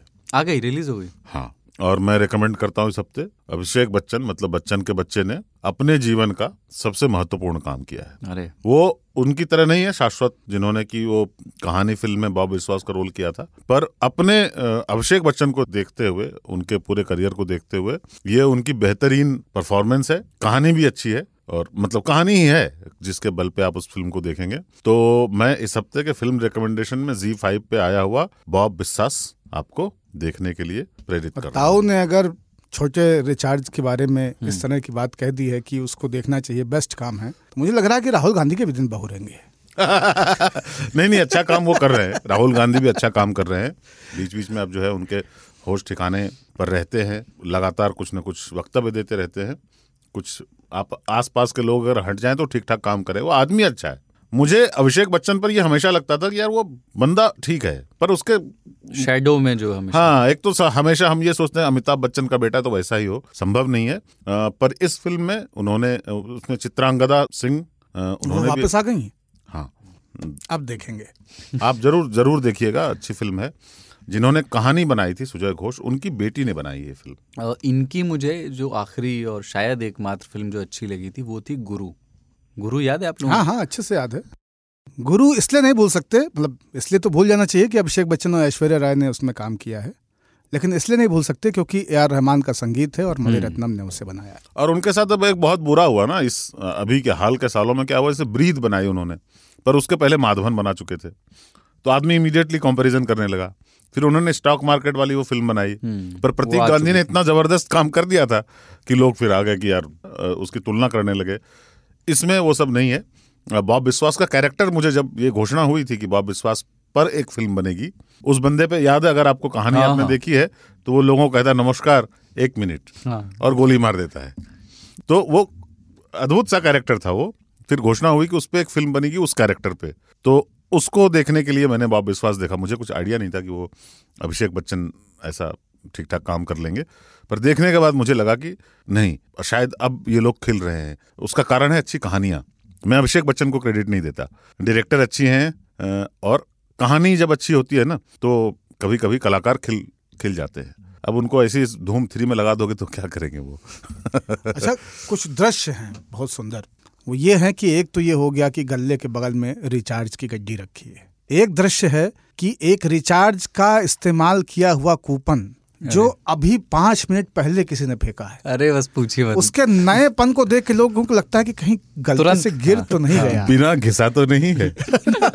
और लोग बारहा उसको पलट के देखते थे उठा के देखते थे है ना? कि ये बचा है कि और फिर जब वो पलटता था ना तो हृदय एकदम चूर चूर बुकनी हो जाता था। क्योंकि किसी एक रुपया दो रुपया के सिक्के से उसे बर्बरता पूर्वक खुर्चा जा चुका होता था। शादी में मैंने देखा है शादी में जनवासे में सवेरे लोग जो है कह रहे थे कि भैया आपके यहाँ रिचार्ज वाला कहाँ है? है ना? अच्छा। तो हाँ क्योंकि रिचार्ज करा के चले थे कि कल बारात निपटा के कल वापस आएँगे तब तक काम चल जाएगा। लेकिन उत्साह में ज़्यादा बतिया गए। अब क्या करें? है ना? तो उत्साह में जब रात में ज़्यादा बतिया गए है ना? तो उस सूरत में कोई मिल गया। उसने कहा अरे अभी आए नहीं लेकिन आपको याद करे थे आज के इलाहाबाद में पोस्टिंग है फायर स्टेशन में। अरे नंबर दियो अब लगाए थे। हाँ भैया अरे आप तो मिलत नहीं हो है ना? शुरू हो गया भैया अभी सब रायते हो रहे हैं। पूरी खीर के साथ में ये भी कट रहा है। तो इन सारी वार्ताओं में पता चला कि जो रिचार्ज कल शाम तक उन्होंने बचा कर रखा था कह रहे यार रात ज़्यादा बतिया ली ना खत्म होगा तो वो लोग होते थे। अच्छा बॉब विश्वास के बारे में एक और चीज़। उसमें एक कल्चरल नुआंस बहुत बढ़िया आया है कि आदमी हथियार लेने जाता है एक दुकान से तो बोलता है कि नक्स भूमिका देना अर्निका देना। The Bengali obsession with homeopathy उन्होंने इस देश को कितनी चीज़ें दी हैं उनके योगदान को मैं लाल सलाम करता हूँ। पहला तो लाल सलाम। लाल टोपी। ठीक है जिसने हमको मतलब पता नहीं क्या कर दिया और दूसरा होम्योपैथी। ये भी बंगालियों की साजिश है। बर्बेरिस। हाँ? हाँ। तो पर वो उस वो रेफरेंस जो है ना मुझे बहुत अच्छा लगा हाँ। कि वो गोलियाँ लेने जाता है दुकान में तो कहता है कि नक्स भूमिका देना। और वो रेफरेंस बार बार आता है मैं ज़्यादा नहीं बोलूँगा क्योंकि फिर आप लोग एंजॉय नहीं कर पाएँगे। पर एक कल्चरल पॉइंट जो है वो रख देना। ताऊ को कहीं से भी मौका मिल जाए होम्योपैथी की भर्सना करने का ना मतलब होम्योपैथी के बहाने बंगाल और क्रांति और वाम सबको सबको इन्होंने लपेटा लेकिन दरअसल इनका निशाना जानते हैं नक्स भूमिका पे। है देखिए गरियाता में दो ही चीज़ को हूँ धर्म को और और होम्योपैथी को। और होम्योपैथी को मैं धर्म ही मानता हूँ। आप ये कभी कभी गौर करना। एंबुलेंस करके चल रहा हो सड़क पे, उसके पीछे जाना। वो किसी न किसी हॉस्पिटल जाएगी। न मंदिर, न मस्जिद, न होम्योपैथी में। अगर ये चीज़ें बचाती हैं तो एंबुलेंस तो सारे मंदिरों के सामने खड़े होने चाहिए कि बाबा बचा लो ये रहा आदमी अभी इसको हार्ट अटैक आ रहा है। एंबुलेंस सारे हॉस्पिटल ही क्यों जाते हैं? होम्योपैथ के यहाँ क्यों नहीं जाते? और मंदिर मस्जिद गुरुद्वारे और गिरजाघरों तक क्यों नहीं जाते? हाँ, बस मेरा सवाल इतना ही था। होम्योपैथिक आईसीयूज भी नहीं होते अपने यहाँ सबसे बड़ी बात ये। नहीं नहीं वो तो होम्योपैथी में तो होता आई सी यू आप हमारे पास आइए जीव दिखाइए आँख में टॉर्च मार के ऐसे देखता है होम्योपैथ जैसे उसको समझ में आ रहा हो कुछ। ठीक है? ये जैसा है, वो नाड़ी देख करके भविष्य बताते हैं ना। बिल्कुल वैसा ही। हाथ पकड़ के बैठा हुआ है। बहुत देर तक सोच रहा है। और फिर आपको पूछेगा कि नींद अच्छी आती है? सपने आते हैं? कौन सा सपना आता है? कल रात में क्या आया था? ठीक है? बहुत साइकोलॉजिकल चीज़ है आधा घंटा कोई डॉक्टर अगर आपकी बात सुने। होम्योपैथी ज़िंदा इसीलिए है कि साले जो रेगुलर डॉक्टर है, वो सुनते नहीं है। आते हैं, क्या हुआ? अरे, जो पूछ रहे हैं वो बताइए आप। जैसे ही आपने शुरू किया ना कि देखिए अरे, जो पूछ रहा हूँ वो बताइए। टाइम नहीं है मेरे पास, और लिखना चालू कर देते हैं। इसलिए उनको डॉक्टर पर भरोसा नहीं होता है। होम्योपैथ के पास टाइम बहुत होता है, क्योंकि उसके पास ज्ञान तो होता नहीं। तो वो टाइम से निकाल लेता है काम। होम्योपैथी के जितने भी समर्थक लोग हैं जो सुन रहे हैं आज बहुत बहुत बढ़िया चिट्ठियाँ आप आप खुल के करिया लें मुझे पर हकीकत यह है कि कभी कभी आपको ना भैया मतलब देखियो कभी कभी आपको मानना चाहिए कि मैं गलत हूँ। देखिए ताओ हम लोग बात कर रहे थे छोटा रिचार्ज हाँ, पे। होम्योपैथी होम्योपैथी जो है ना होम्योपैथी छोटा रिचार्ज है। दो घंटे का एक होम्योपैथी छोटा रिचार्ज है। अच्छा आप लोगों के समय में जब ऐसे फ़ोन या मोबाइल जब आया था उस समय जो शायद दो दशक पहले या उस समय की बात होगी आपको रेट्स याद हैं कि करने का कितना रुपया लगता था और उठाने का कितना लगता था? तो हम इस मामले में थोड़ा पिछले हैं ताऊ सोलह रुपये वाले से मैंने शुरू किया था प्रति मिनट। अरे बाप रे। हाँ तो वो शुरुआती रेट ऐसे ही था सोलह और रुपए आने के भी लगते थे। हाँ। बहुत दिनों के बाद वो आने का बंद हुआ है। हाँ। लोग जो है फ़ोन बहुत हिम्मत से उठाते थे कि उठाऊं या नहीं उठाऊं। और जनरली हम लोग क्या करते थे घर फ़ोन करना हुआ ना तो फ़ोन करके मिस्ड कॉल नहीं मारते थे। मैंने कभी नहीं मारा। मैं फ़ोन करके इतना कह देता था उस पहले मिनट में कि अगर कुछ ज़रूरी कहना हो तो और फिर कहता था अब वापस फ़ोन करो। लैंडलाइन से कहा कि मेरा आठ रुपए प्रति मिनट कटेगा अभी सोलह कट रहा है। नहीं हमने ये शुरुआत में तय किया था कि हम मोबाइल का इस्तेमाल नहीं करेंगे। हम्म। बहुत समय तक। और बनारस में पढ़ाई करते हुए जब मोबाइल लोगों के पास थे हमारे कुछ सहपाठियों के पास थे मोटोरोला का तब वो फोल्ड वाला फ़ोन आता था। और पेजर भी कुछ लोग रखते थे उन दिनों। उसके बाद हम दिल्ली आए और दिल्ली में 2004 तक मैंने कोई मोबाइल नहीं लिया। लेकिन जहाँ पे नौकरी कर रहे थे और वो काम पत्रकारिता का था तो एक दिन मुझे बुला के कहा गया कि आप वायसराय हैं क्या? कि जब हम आपसे संपर्क करना चाहें तब आपसे संपर्क नहीं कर सकते। जब आप चाहेंगे तभी संपर्क कर सकते नहीं हम संजय राय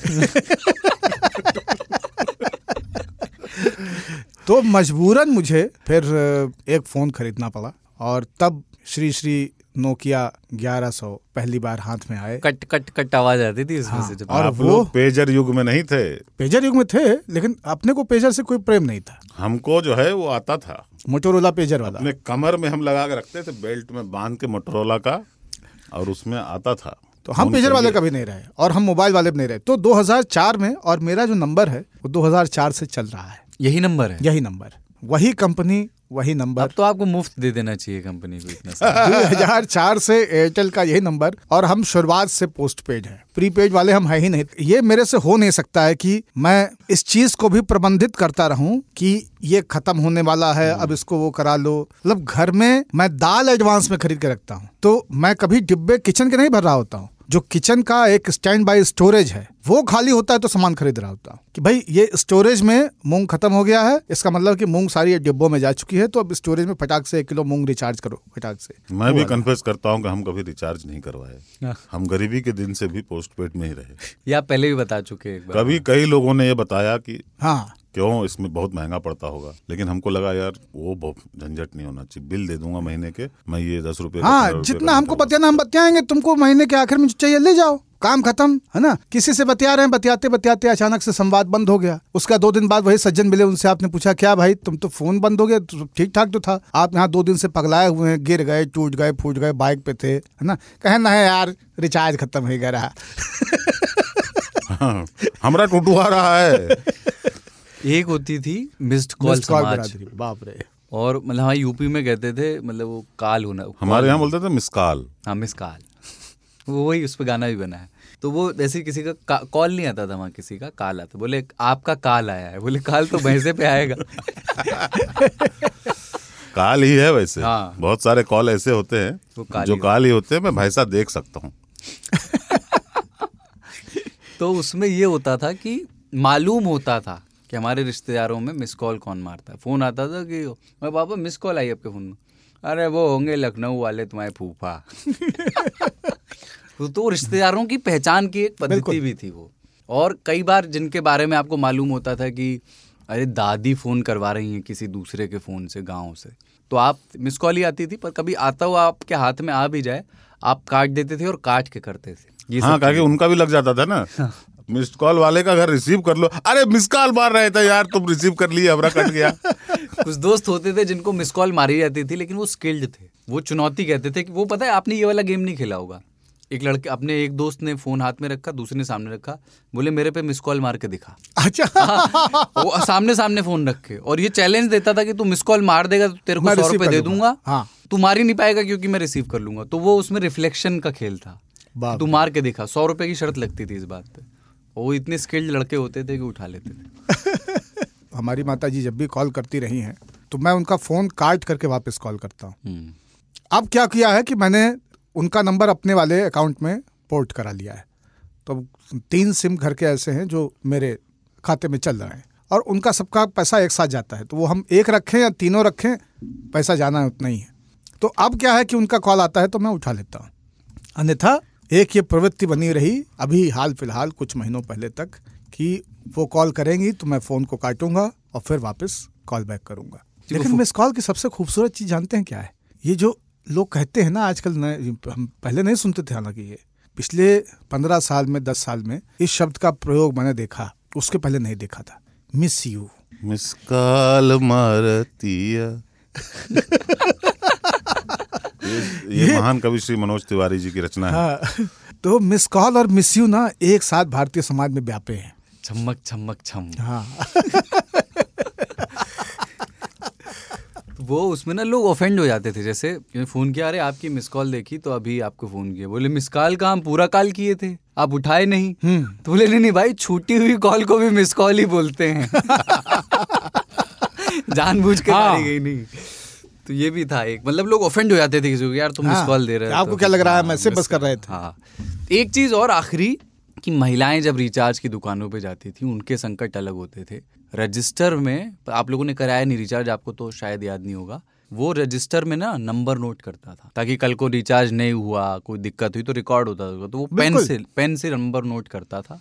और महिलाओं के लिए वो समस्या इसलिए होती थी कि वहाँ से नंबर लीक होते थे। दूसरा जो रिचार्ज करने महिलाएँ नौजवान लड़कियाँ जो जाती थी उनको रिचार्ज की दुकानों पर बैठे हुए लोग उनके जो संगी साथी वहाँ बैठे रहते थे इस नज़र से देखते थे रिचार्ज करने वाली लड़कियों को बहुत अच्छा नहीं समझाया जाता था कि ये तो सिर्फ़ प्रेमियों से बतियाने के लिए रिचार्ज करा बिल्कुल, हाँ। वरना इनको फ़ोन का क्या हम्म, काम ये उपलब्ध हैं। हाँ। पर दस परसेंट ऐसी भी लड़कियाँ थी जो रिचार्ज करवाती थी।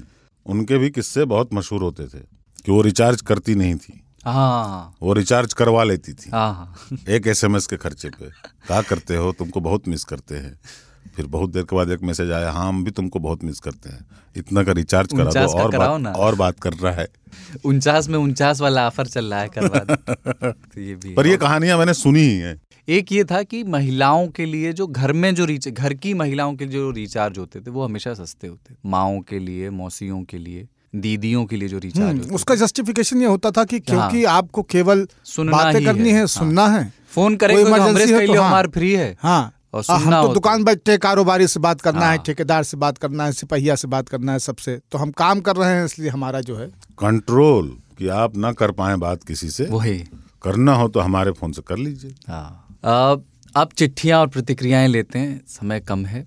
आज न्योता वाले श्रोता में जो चिट्ठी आई है पहली, वो मिक्की चौधरी की अर्जी है और उन्होंने अर्जी ये कही है कि शुभम से उन्होंने लिखा है जो तीन ताल के प्रोड्यूसर हैं कि अगले एपिसोड में, यानी आगे कभी, थोड़ी देर के लिए चर्चा का, अगर कर सकें तो शतरंज पर करें। अभी अभी वर्ल्ड चैंपियनशिप जो है वो चल रही है। तो उस पर और भी कुछ लोगों ने लिखा है। बैटमैन जो अपने ब्रूस वेन साहब हैं उन्होंने लिखा है कि शतरंज से जुड़ी एक वेब सीरीज़ है क्वींस गैम्बिट जो पिछले साल ही आई है और बहुत शानदार है जिन्हें शतरंज पसंद है उन्हें ज़रूर देखना चाहिए। तो शतरंज पर बात करने के लिए इन्होंने कहा आप तो उन्होंने खेला है क्या? कभी चेस? बचपन में खेला खेला है। स्कूल में मैं खेलता था पर ऐसे कोई कंपटीशन में नहीं। अपन सैटरडे संडे आपसदारी में। आपसदारी में खेलते थे। अभी भी खेल लेते हैं हम। बैटमैन ने कुछ शोज़ के रिकमेंडेशन दिए हैं। बहुत बढ़िया। हाँ ब्रूस वेन ने। इन्होंने लिखा है द क्राउन देखिए अगर न देखा हो राइटिंग रिसर्च डायरेक्शन एक्टिंग हर तरफ़ से बेहतरीन। सुना है अगले साल नया सीज़न भी आ रहा है। वाह हमको खुशी है कि क्राउन को और लोग भी पुश कर रहे हैं। हाँ बाबा बहुत पुश किए हैं इसको। हाँ, तो बहुत हमको तो बाबा ने बहुत कोशिश की क्राउन दिखवाइए देंगे इनको। सीज़न बहुत लंबे जब मैं किसी हम के भी वहाँ लंबाई से हम तो घबरा जाते हैं। किताबें लंबी लंबी आप बहुत पढ़ते हैं। तब नहीं पिराता हाथ आप लोगों का। इन्होंने आगे और भी नहीं नहीं ये बहुत अच्छा ऑप्शन हो गया। बहुत किताबें नहीं पढ़ पाए तो उस घटना से संबंधित अगर आप कोई सीरीज़ है देख लें तो आपका ज्ञान उतना ही बढ़ जाता है। और देखी हुई चीज़ें याद भी रहती हैं। पर दिक्कत क्या है कि सीज़न होते हैं। एक सीज़न फिर उसका दूसरा सीज़न फिर तीसरा सीज़न इससे मैं घबरा जाता हूँ। पिक्चर में ना बाप विश्वास टाइप दो घंटे में निपट जाता है। इन्होंने और भी रिकमेंडेशन दिए हैं। एक है कॉस्मोस साइंस डॉक्यूमेंट्री। होमलैंड जो कि Neil deGrasse Tyson. Cosmos GOT का इन्होंने लिखा है और चर्नोबिल का लिखा है। चर्नोबिल तो आप लोगों ने देखा ही हम्म, देखा हुआ है। और ये सारे हॉटस्टार के हैं इन्होंने जीओटी और हैरी पॉटर दो ऐसी चीज़ें जो मैंने नहीं देखी अच्छा। और इच्छा नहीं है देखने पर मुझे की। मुझे तो जीओटी अच्छा लगता है। House of Secrets You Sex Education Fauda और नार्कोस ये इन्होंने नेटफ्लिक्स के सजेस्ट किए हैं और एप्पल टीवी के सजेस्ट इंडिया में यार सेक्स एजुकेशन बहुत देखा जाता है। मैं देखता हूँ नेटफ्लिक्स के टॉप टेन में वो रहता है लेकिन उसका असर नहीं दिखता। हाँ हमको क्या आवश्यकता है एजुकेशन की? हाँ। हम लोग कितने? एक सौ कितने करोड़ हैं? सामान्य मानवी की। एप्पल टीवी के से पर जो शोज़ हैं उनके रिकमेंडेशन दिए द मॉर्निंग शो ये एक मॉडर्न ड्रामा है। एक तेहरान स्पाई थ्री ये मैंने देखा है तेहरान और टेड लासो ये एक कॉमिक सोशल ड्रामा है। बहुत लंबी लिस्ट है ऐसे याद करने बैठो तो याद नहीं आता लेकिन जितना अभी मैंने बताया वो सब बेहतरीन कंटेंट है। पंकज जी की चिट्ठी आई है हरियाणा वालों की कि पेंशन वाली जो बात हुई थी उस पर कि बाबा पेंशन पाँच बार सांसद बनने पर पाँच गुना मिलती है। ये एक तरह से हिसाब में ऐसी गड़बड़ी है कि लोग राष्ट्रपति की तनख्वाह से ज़्यादा पेंशन ले रहे हैं। एक पुराने विधायक महोदय ने मोटे चंदे से बचने के लिए अपनी एक पेंशन दी थी और वो पाँच लाख। ये इन्होंने एक जानकारी दी है इसको हम लोग क्रॉस चेक तो करेंगे। इसको क्रॉस चेक करते हैं और हाँ। उसके बाद में अन्य साक्ष्यों के साथ फिर अगली बार बात करेंगे। पवन यादव का स्पॉटिफाई रैप्ड देखकर मैं हैरान रह गया। उन्होंने उनके स्पॉटिफाई में चौंतीस एपिसोड हैं। 2827 मिनट उन्होंने तीन ताल को दिए हैं इस साल। अनुज चंदेल की चिट्ठी है कि आज का हासिले पॉडकास्ट ये है कि भगवान जीवन में कुछ दे या ना दे, लेकिन बाबा और ताऊ जितनी आत्मशक्ति दे कि पूर्ण सहानुभूति के साथ किसी को समझ सकें और फिर मज़ेदार एनेक्डोटल प्रमाणों के साथ एकदम चौचक शब्दों से अपनी दमदार अभिव्यक्ति कर सकें।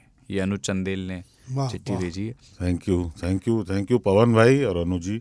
अभिषेक जुनेजा ने लिखा है जय हो क्योंकि पाणिनी सर सत्यजीत रे की एपू ट्रेलेजी के फ़ैन रहे हैं तो इन्होंने इन फ़िल्मों का रिकमेंडेशन भी दिया है। मैं उन्हें हाल ही में रिलीज़ हुई फ़िल्म अभिजात्रिक रिकमेंड करना चाहूँगा। ये फ़िल्म विभूति भूषण बंदोपाध्याय के उपन्यास अपराजितों के अंतिम हम्म। चैप्टर पर आधारित वाह है। वाह बिल्कुल। और किस पे है ये नहीं बताया इन्होंने? होईचोई पे है किस पे? है अपू और उसके पुत्र काजोल की कहानी को बयान करती है। ये अवेलेबल कहाँ है ये नहीं लिखा है इन्होंने। रुनु झा की चिट्ठी हैदराबाद से। इन्होंने कहा है कि पिछले दो पॉडकास्ट उनसठ और साठ बहुत अच्छे थे। अनीश तिवारी के पत्र के तो क्या कहने गजब। कुलदीप आपने मेरा पत्र जिस तरह से पढ़ा शायद मैं भी वैसे नहीं कह पाती। स्नेह और दुआ। इतने लोकगीत संगीत के होते हुए भी डीजे को जिस तरह शहर गाँव में लोग पसंद कर रहे हैं, वो बहुत दुखद है। घर या पड़ोस के बड़े बुज़ुर्ग के लिए ऐसी आवाज़ कष्टप्रद है। मैं आपको बताना चाहती हूँ कि मिथिला में बैंड बाजा, घोड़ी चढ़ना, मेहंदी संगीत आदि शादी में शामिल नहीं है। बहुत ही साधारण तरीके से विवाह होता है।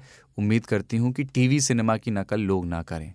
ताऊ ने एक एपिसोड में कहा था, गरीबी पर चर्चा करते हुए, लोग कैसे कुछ पीते रहते हैं। इसी बात को आगे बढ़ाते हुए कहना चाहती हूँ कि एक पुरुष शादी करने जा रहा है और सामने किसी स्त्री के गोद में बच्चा हो और उसके सिर पे लाइट हो लाइट उठा रही हो वो तो वो कैसे देख पाता है? अपनी खुशी में किसी और का दर्द उसे दिखता ही नहीं। तीन ताल के साठवें एपिसोड से पता चलता है कि निर्भीकता बाबा को अपनी माँ से विरासत में मिली है। स्पेस में सरदार ने दोनों कहा- से दोनों से हाँ। माँ और पिता दोनों से। स्पेस में सरदार ने कहा था कि यहाँ कोई किताब खरीद कर पढ़ने वाले नहीं है बस फ्री का पॉडकास्ट सुनते हैं। एक आज्ञाकारी श्रोता ने दोनों किताबें खरीद ली हैं। अटैचमेंट देखिए इन्होंने फ़ोटो भेजी है जो आपने मन्नू भंडारी की किताबें वाह वाह वाह। तीन ताल के व्हाट्सएप ग्रुप में शामिल ना होने का कारण यह है कि व्हाट्सएप ग्रुप से डर नहीं लगता भाई साहब व्हाट्सएप फॉरवर्ड से लगता है। गुड मॉर्निंग और गुड मॉर्निंग वैसे हम लोग उस पर फॉरवर्ड पे बैन है। हमारे ग्रुप में हम लोग व्हाट्सएप फॉरवर्ड नहीं इक्का दुक्का कोई कर देता है हफ़्ते में एक आध बार लेकिन उस पर बैन है और हम वो याद दिलाते रहते हैं कि फॉरवर्ड्स ना करें। इन्होंने एक सवाल भेजा है ताऊ और बाबा से कि जब आप किसी को बेबाकी से सच्चाई से ईमानदारी से सार्वजनिक तौर पर अपनी बात रखते हुए या किसी का विरोध बिना डरे हुए करते देखते हैं तो आप क्या सोचते हैं? क्या आपको भी लगता है कि उसका सीए अच्छा होगा? उसका कोई वीडियो उसके पास नहीं होगा इनकम टैक्स की चोरी नहीं की होगी या कुछ और। ज़रूर बताएँ, रोनू झा हैदराबाद। जब ईमानदारी से और किसी को निर्भीकता से बात करते देखते हैं। सर्वेश्वर दयाल सक्सेना की एक कविता है, भूख, जब भी भूख से लौने कोई खड़ा हो जाता है, सुंदर दिखने लगता है। वो तोता हो, बाज हो, कोई इंसान हो। तो अगर सच की भूख किसी को बोलने की स्थिति तक लेकर आती है। तो सबसे पहला ख्याल नहीं आता है कि उसका सीए अच्छा है कि उसके पास उसका कोई वीडियो नहीं है कि उसने कभी कुछ ऐसा नहीं किया। सबसे पहले ख्याल ये आता है कि सुंदर आदमी है। इसने हौसला दिखाया है। तो वो चीज़ें हैं। बाकी जिसे कहते हैं ना मतलब ये और इसके ऊपर कभी चर्चा करनी चाहिए हम लोगों को। बहुत महीन विषय है। बिल्कुल बिल्कुल। और समाज इसके ऊपर अभी तक गया नहीं है कि हमारा कौन सा सच ऐसा है जिसको समाज जान लेगा तो हम खत्म हो जाएँगे? क्या उन सचों के बिना जीवन संभव है? क्या उन सचों में गए बिना? क्योंकि हर व्यक्ति उसकी इंद्रियाँ हैं उसकी चेतना है और उसके प्रयोग हैं। तो, तो उस सच तो बहुत सारे होंगे। गांधी के सच नेहरू के सच जिन्ना के सच सबके सच भरे हुए हैं। सामान्य मानविकी के भी सच बहुत सारे हैं। इन सचों से घिरा हुआ हर व्यक्ति है। लेकिन एक व्यवस्था या एक सामाजिक गठन किस तरह के सच को गंदा बना देता है, गंदा घोषित कर देता है, ये एक विचित्र सी घटना है। और मुझे लगता है कि इस उहापोह में समाज बहुत दिन तक नहीं रहेगा। मुझे लगता है कि दशक चाहता है, जब लोग कह देंगे देख ले तू भाई, सानू की। तो वो वाली स्थिति आने वाली है, क्योंकि ऑलरेडी आप उस लाइन को पार कर चुके हैं जहाँ पे आप सच बचा सकते थे। अपने व्यक्तिगत सचों को बचाने की जो जामिति है, उससे बाहर आपका गुनिया प्रकार ऑलरेडी जा चुका है। आपके सच के बारे में आपसे ज़्यादा जानने वाले लोग हैं ऑलरेडी और किसी के भी सच को उससे ज़्यादा जानने वाले लोग हैं। चाहे वो तकनीक के रूप में हो, चाहे वो व्यक्ति के रूप में हो, चाहे वो सत्ता के रूप में हो, चाहे व्यवस्था के रूप में। वो सच कहीं ना कहीं आपसे ज़्यादा आपके बारे में जान लिया गया है। अब यह है कि उस शर्म में आप, उस मर्यादा में या उस सामाजिक शर्म जो है, व्यक्तिगत शर्म से ज़्यादा सामाजिक शर्म है, उसमें कुछ समय तक आप घुटते रह सकते हैं, एक सीमा के बाद नहीं घुटेंगे उसमें।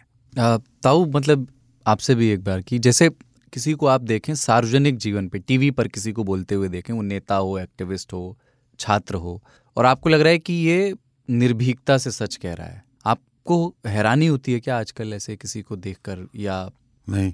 प्रसन्नता का भाव आता है या क्या है उसके मैं प्रसन्न तो होता नहीं। हाँ। और हैरान कभी कभी होता हूँ। ऐसे लोगों से मुझे ये लगता है कि बंदे के अंदर आया वो कह रहा है अभी तक देश में आज़ादी बोलने की है। अगर अपन मान लें कि नहीं है तो फिर नहीं है क्योंकि बहुत सारे लोग बोल रहे हैं और उनको कुछ नहीं हो रहा। तो मैं नहीं मानता कि अगर कोई बोलता है तो सच तो बहुत साहस करता है। जीना एक एडवेंचर है इस कंट्री में। जो आदमी जीता है इस दुनिया में इस पर हम एक बार विस्तार से चर्चा करेंगे मतलब अगले ही में कर देंगे या उसके अगले में करेंगे कि हम कहाँ खड़े हैं दुनिया के रूप में तो अब फ़र्क नहीं पड़ता कि आप क्या बोल रहे हो, क्या निकल रहे हो। मैं इससे जूझ चुका हूँ दो साल पहले। मैं किसी चीज़ को समझता था कि ये मेरा बहुत ऐसा सच है जो उजागर नहीं होना चाहिए तो मैं डर रहा था। फिर मैंने सीधे सीधे उसका मुकाबला करने की सोची और कुछ नहीं हुआ। कभी कभी चूँकि हम ये मान के चलते हैं कि एक्सीडेंट होगा तो हम मरिए जाएँगे तो हम बहुत ज़्यादा किसी भी होने वाली बुरी चीज़ को बड़ा करके देखते हैं। भूत बहुत बड़ा दिखता है, छाया बहुत लंबी दिखती है। सुबह हो या शाम में और सुबह में, और दोपहर में भले वो नाटी दिखती हो। हमको हमेशा इन जो साये हैं ना, उनका डर लगा रहता है कि मैं इतना बड़ा, मेरा साया इससे भी बड़ा। छाया काली होती है, एक काला पक्ष जो बहुत बड़ा दिखता है। जिस दिन सोच लो ना कि क्या होगा, राखी सावंत हैं, खुश है। किस लिए फ़ेमस है वो? फ़ेमस है फ़ेमस होने के लिए सिर्फ़। ऐसे बहुत सारे लोग हैं जिनके साथ वो हुआ जिससे कि आप डरते हैं कि मेरा कोई सच बाहर आ जाएगा मेरे साथ ऐसे हो जाएगा। खुश हैं वो। जीवन में खुश रहना ज़रूरी है। एक मुरारी बापू लाइन कहते हैं इसके जड़ में एक ही चीज़ है। सच वच से आदमी को डर नहीं लगता। आदमी को लगता है डर सबसे बड़ा रोग क्या, क्या कहेंगे, कहेंगे लोग? लोग? आपकी चिंता ही नहीं करते। वो दो चार बहुत बाल बात बोल के निकल जाएँगे उनके भी बच्चे हैं उनका भी परिवार है और उनका भी एक सच है। आते देखा इन गलियों में। हमको जो ताने देते हैं एकदम निर्भीक रहिए हैं रंग और इस मामले में कि, किसी का अनुपालन करना है तो बाबा का कीजिए। एकदम निर्भीक रहिए कोई टेंशन लेने का बात दूसरी बात यह है कि आपके जीवन का लक्ष्य मृत्यु है उससे बड़ा सच कुछ है नहीं। आप उससे डरते रहते हैं क्योंकि डेट मालूम नहीं है। हाँ हाँ डेट मालूम हो जाए ना कि 16 सितंबर दो हज़ार उनतीस आपका टाइम एंड्स नाउ। अभी से शुरू में बहुत डर लगेगा। फिर आपका रहेगा ये भी डेट है? इसकी डेट नहीं है, इसलिए आप घबरा रहे हो। टेंशन मत लो, दुनिया की डेट है। दुनिया की डेट है तो आप जान लो जो भी है है ना? समाज का भी डेट होता है, जैसे हम रहते हैं, उसका भी डेट होता है। ये जो देश है, ये जो लोग हैं, सबके डेट है। आप निश्चिंत होकर के जो ज़िंदगी प्रेजेंट है, उसको जियो। जो खाना खाओ, जैसे रहना है, रहो। जिसको जो बोलना है, बोलने दो। मोदी जी की तरह देखो। दुनिया लिखे जा रही है, ब्लॉग पे ब्लॉग, अखबार पे अखबार, अंतर्राष्ट्रीय पत्रों में कड़ी निंदा हो रही है उनकी। सभी लोग लिख रहे हैं कि देश में ये हो रहा है, देश में वो हो रहा है। मोदी जी अपने जो लक्ष्य है उनका, उसकी तरफ़ देख रहे हैं और काम करते जा रहे हैं। आपको पसंद ना हो? नहीं हो? पर उनका लक्ष्य है, उन्होंने कुछ सोचा हुआ है। अगल बगल नहीं देख रहे वो। कृषि बिल भी ले आते हैं, ज़्यादा झंझट होता है, वापस भी ले लेते हैं। ऐसे भी घर में भी आप अपने कभी कभी कोई बिल लाओ घर के लोग विरोध करें वापस ले लेना। डिमोनेटाइजेशन करने का मूड हुआ आठ बजे कर दिया। जीएसटी सभी लोग उठा उठा करके रख देते। इतना गर्म था ना मुद्दा। कांग्रेस की सरकार उसके पहले की सरकार कब से चल रहा है बात? उठा के रख देते थे। इन्होंने कहा नहीं करना है तो करना है। ये भी देख लीजिए। जिता के कांग्रेस ने कितने काम अपने करा लिए। हाँ, कृषि बिल भी फ़ायदे हुए मैनिफेस्टो में था इनके।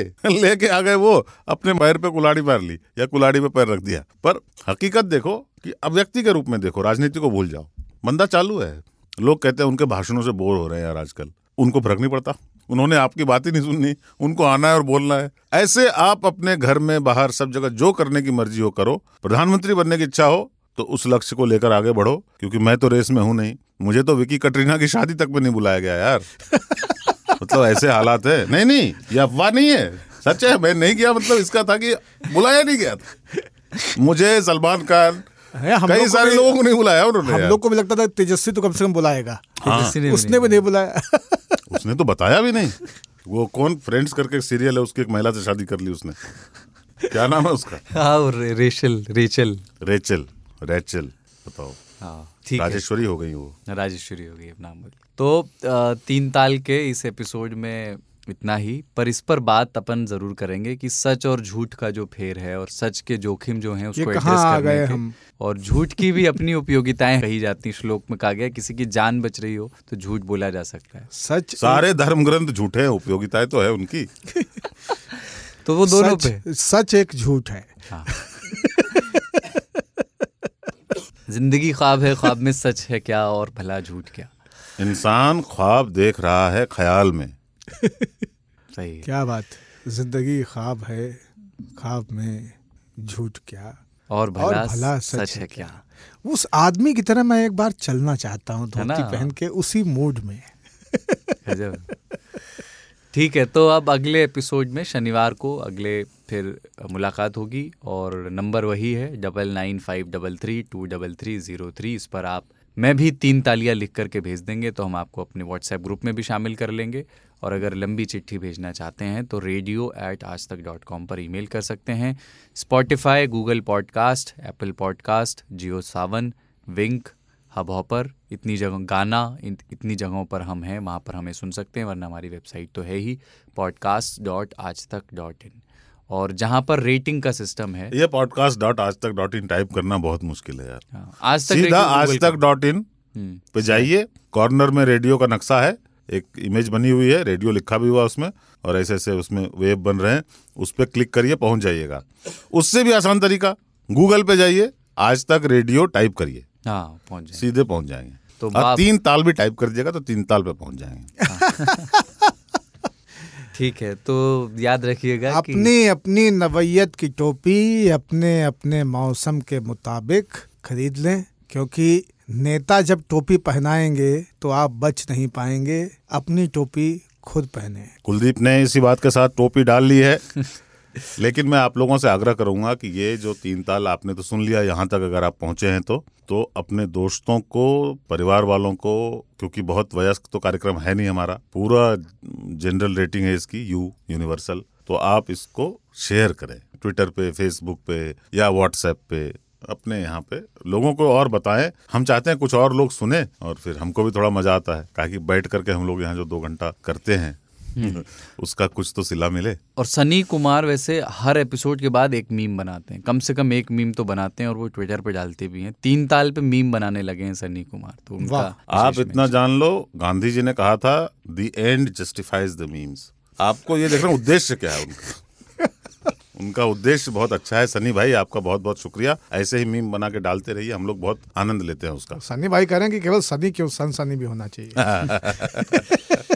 शादी कर लेंगे तो हो ही जाएगा। हाँ। ठीक है तो ताऊ बाबा और सरदार की ओर से हाँ तीन ताल याद रखिए कि तीन ताल वर्णन नहीं है विस्तार नहीं है तीन ताल घटना है। तो बाबा ताऊ और सरदार की ओर से जय हो जय हो जय हो। जय हो जय हो।